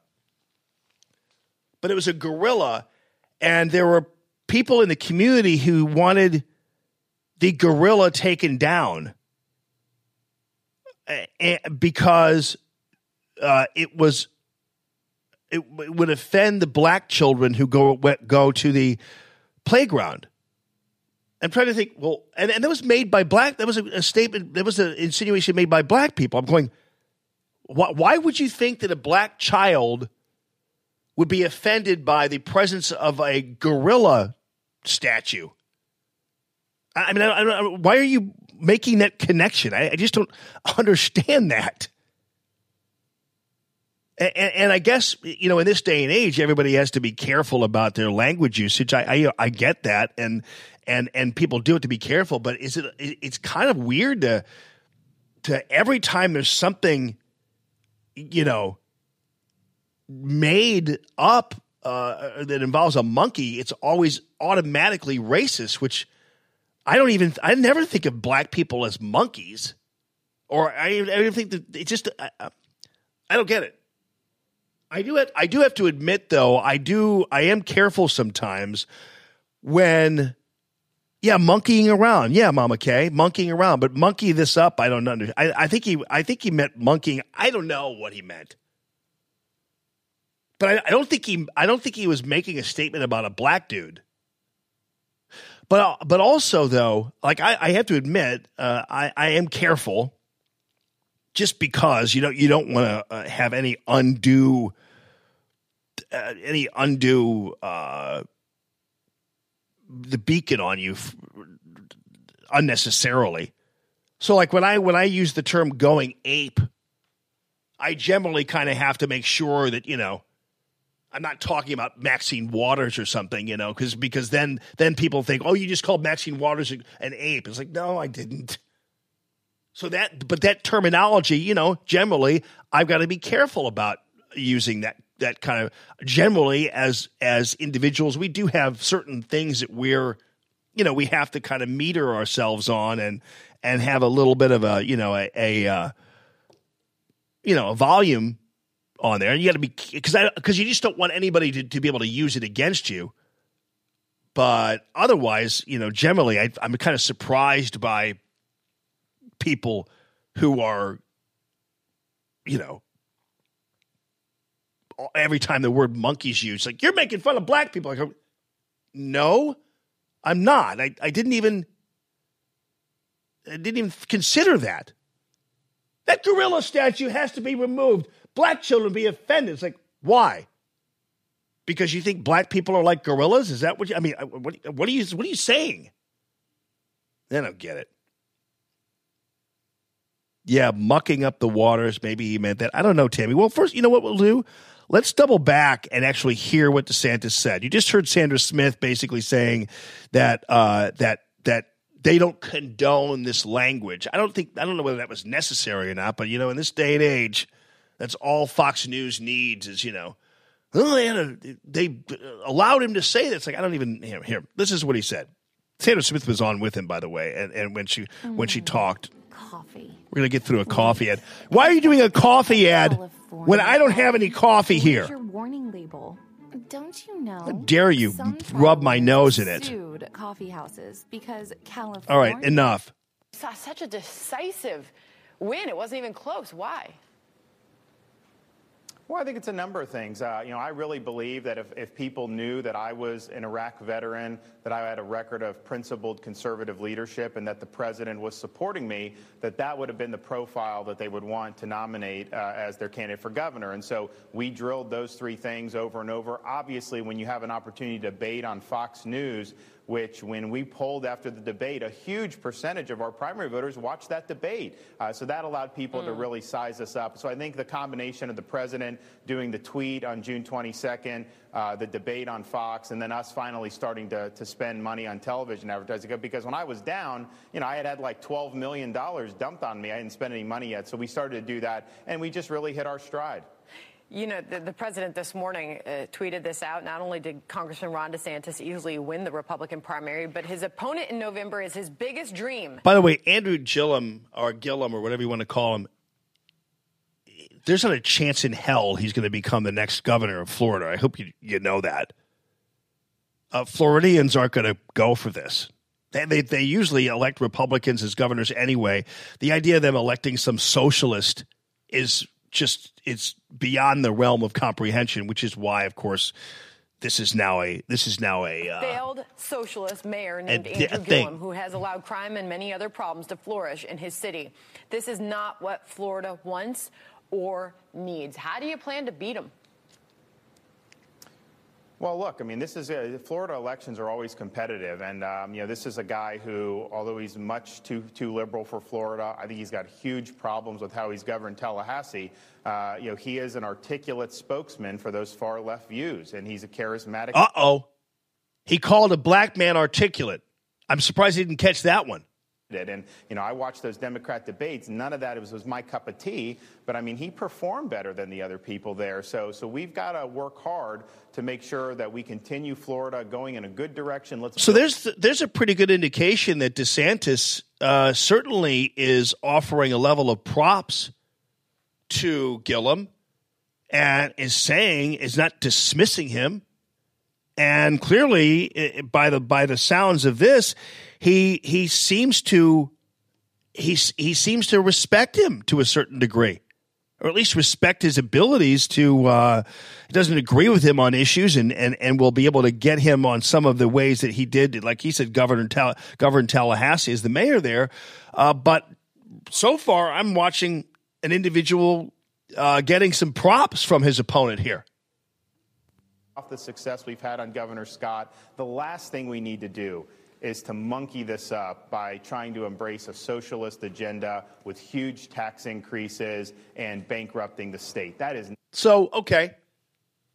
Uh, did you, in hearing the entirety of this statement and hearing that how there was, uh, there, there was the, a statement that was preceded by a respectful discussion of the abilities of Gillum. And seeing as how DeSantis just said monkey this up as if it just rolled off his tongue, I find it hard to believe that this would be an indicator of DeSantis being racist. And and I guess let's let's put it this way. If DeSantis had gone on there and said, This guy doesn't know anything. He screwed up Tallahassee. He's a joke. He's he's a he's a nothing but a suit, and he's he's basically uh, empty and this and that and that. Uh, then then uh, you know, and then then then then afterwards he said, "Monkey this up." There'd be like, "Oh well, DeSantis was really ripping this guy. and was really disrespectful." Let me, I'll double back here real quickly. Uh, let me play you what was occurring before the monkey this up phrase coming from Ron DeSantis, and you can decide whether Ron DeSantis just thinks that uh, that, that, is, that Ron is a racist who doesn't actually take Gillum seriously in any way, shape, or form. Here, I'll, I'll play it for you. Right, listen. much too too liberal for Florida. I think he's got huge problems with how he's governed Tallahassee. Uh, you know, he is an articulate spokesman for those far left views, and he's a charismatic candidate. And you know, I watched those Democrat debates. None of that was, was my cup of tea, but I mean, he performed better than the other people there. I mean, okay, articulate, charismatic, perform better than the other people there. He's like, it doesn't surprise me at all that Democrats voted for this guy because you notice he didn't say because he's black. He said Democrats voted for him because he's articulate, spokesman for these issues that Democrats like, that he is charismatic, and that he performed better than any of the other candidates. Not one time did DeSantis indicate at all that any kind of racial thing, and he didn't demean Gillum by saying, "Oh, they just elected him because he's the uh, he's the he's the token black." Didn't say any of that stuff. And in fact, DeSantis is giving him a lot more props than you'd think an opponent would give him. And he, but he's saying, "Listen, I'm not going to write this off. I'm, I'm not. I'm not. I'm not going to write this guy off. I have respect for him. He's performed better. He did all this kind of stuff, and and and the the context is everything, people. Although he's much too too liberal for Florida, I think he's got huge problems with how he's governed Tallahassee. Uh, you know, he is an articulate spokesman for those far left views, and he's a charismatic candidate. And you know, I watched those Democrat debates. None of that was, was my cup of tea, but I mean, he performed better than the other people there. So, so we've got to work hard to make sure that we continue Florida going in a good direction. Let's build off the success we've had on Governor Scott. The last thing we need to do is to monkey this up by trying to embrace a socialist agenda with huge tax increases and bankrupting the state. That is not going to work. That's not going to be good for Florida. Uh, so I'm going to fight uh, for what I believe in because I think I'm the guy who can really lead Florida in a good direction. Well, eh, Gillum had a strong come, come from behind win. So, to what do you attribute the momentum that he suddenly saw? So keep in mind, Sandra. I love her, by the way. I, I, wish she used to be on the show back in the day and uh, got famous fast. I mean, she used to be just the business channel, and so we had her on then. But once she started doing all the anchoring stuff, she, she had no time for the show anymore. Love her. But you notice Sandra didn't even bat an eye. Well, I don't know whether she did or not, but she didn't indicate that she did and then wound up having to read this statement later on because everybody freaked out that he used the term monkey up. But if you look at the full context or listen to the full context of DeSantis' statement, he, he, he is very generous in giving Gillum all kinds of props for being a uh, an articulate spokesman for democratic ideals, a charismatic person, and a good performer in debates. I don't know. He, those are some pretty mad props right there coming from an opponent. So, anyway, Sandra read that statement that I showed you, and then ultimately, what happened is it, would- uh, they they decided they were going to put take put Gillum um, on Shepard Smith's show, and now I'm sure that you all um, kind of uh, you know how this kind of thing goes goes down because Shepard Smith is a left wing kook, like all the rest of uh, uh, the MSNBCers and and other people in the mainstream media. So of course you're going to get a level of exploitation of this whole comment and everything else that you're not going to get maybe on some other uh, other outlet or whatever. And Shepard Smith is always reliably anti-Republican, reliably anti-Trump, and of course, since Trump. Um, since Trump did endorse DeSantis, of course we are off to the races on this one here with Gillum. They do. Your November opponent, Ron DeSantis, as mentioned, was on Fox News Channel this morning. And since then, there has been a bubbling on the internet. It's trending, it's at the top of most political websites. Yeah, also that that makes it news. I, I love it how news people, by the way, that that's the sum total of our news news people is as long as something's trending or going viral or whatever, that makes it news. Now, it's you could easily make something trend. By the way, uh, you can. There are all kinds of mechanisms that you can use to make something trend, and of course, the comment trended because everybody decided. Because first of all, all the interwebs, you, the, these are not they're not trending on conservative sites. They're trending on sites where people hate Trump, hate DeSantis, hate Republicans, hate conservatives. And so th- this is Shepard Smith's excuse to make this a big deal because it's trending. Something that he said to our host, Sandra Smith, regarding the upcoming election. I, I- I want to let our viewers hear what was said. So we've got to work hard to make sure that we continue Florida going in Oh, huh. That's interesting. That's uh, Shepard Smith said. Here's what he said, and it's interesting they didn't choose to play what I just played for you, did they? They picked it up at the point where it's important, I guess, huh? Okay. Direction. Let's build off the success we've had on Governor Scott. The last thing we need to do is to monkey this up by trying to embrace a socialist agenda with huge tax increases and bankrupting the state. It was the monkey this up part. Sir, your response. Yeah, that, that, that part wasn't lost on me. Uh, Of course, it wasn't. Why? Why, why wouldn't you exploit some faux racist comment when you are an individual who is it's it's your only hope of gaining any ground as a socialist candidate for the gubernatorial role of Florida. And again, it's interesting. Again, I just got through playing for you the entire statement, or at least most of it, from Ron DeSantis. And it's interesting, Shepard Smith didn't ask him, what do you think of him saying that you were charismatic and you perform better than all the rest? They chose that this monkey up thing, based on trending, was going to be the deal. And of course, what do you think Gillum's going to do with it's it? It's very clear uh, that Mr. DeSantis is uh, taking a page directly from the campaign manual of Donald Trump. Uh, Uh-huh. But I think he's got another thing coming to him. If he thinks that in today's day and age, Florida voters are going to respond to that level of derision and division. They're sick of it. Uh, what we're trying to offer in this race Was is that a North racist Star or a- for or a where we want to go as a state. Was that racist or a figment of speech? Well, uh, well, What's a figment of speech, by the way? Is it figure of speech? uh, uh, uh, in the uh, the handbook of Donald Trump, they no longer uh, do uh, whistle calls. They're now using full bullhorns. And that was a bullhorn. And what? I've got to say about that is that. Uh, we've got to make sure that we stay focused, I think, on the issues that confront everyday people. Yeah, okay. So, you know, he even used the term derision, and clearly DeSantis wasn't deriding him at all. Everything was preceded by nothing but compliments from DeSantis. And again, I think maybe it would be even a little different if DeSantis was clearly disrespectful of Gillum as a person or even as opponent.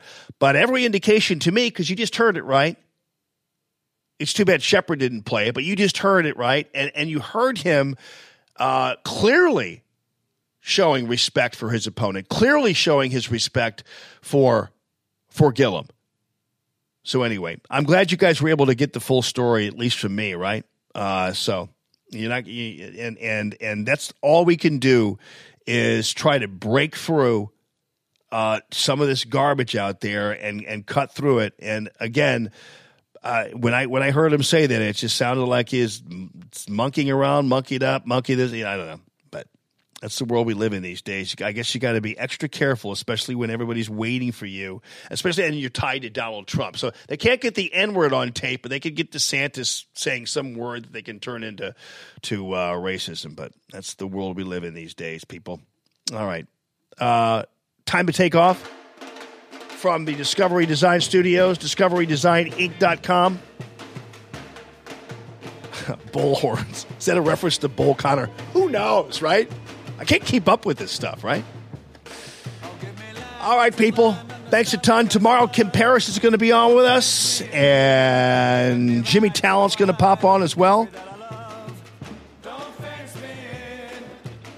Next week, Judge Napolitano is back from vacation, so he's going to be on with us on Tuesday. And Eric Bolling is going to be on with us next week as well. Kind of one of a new, hopefully new regular contributors to the show. So have a nice, happy Thursday, everybody. Take care.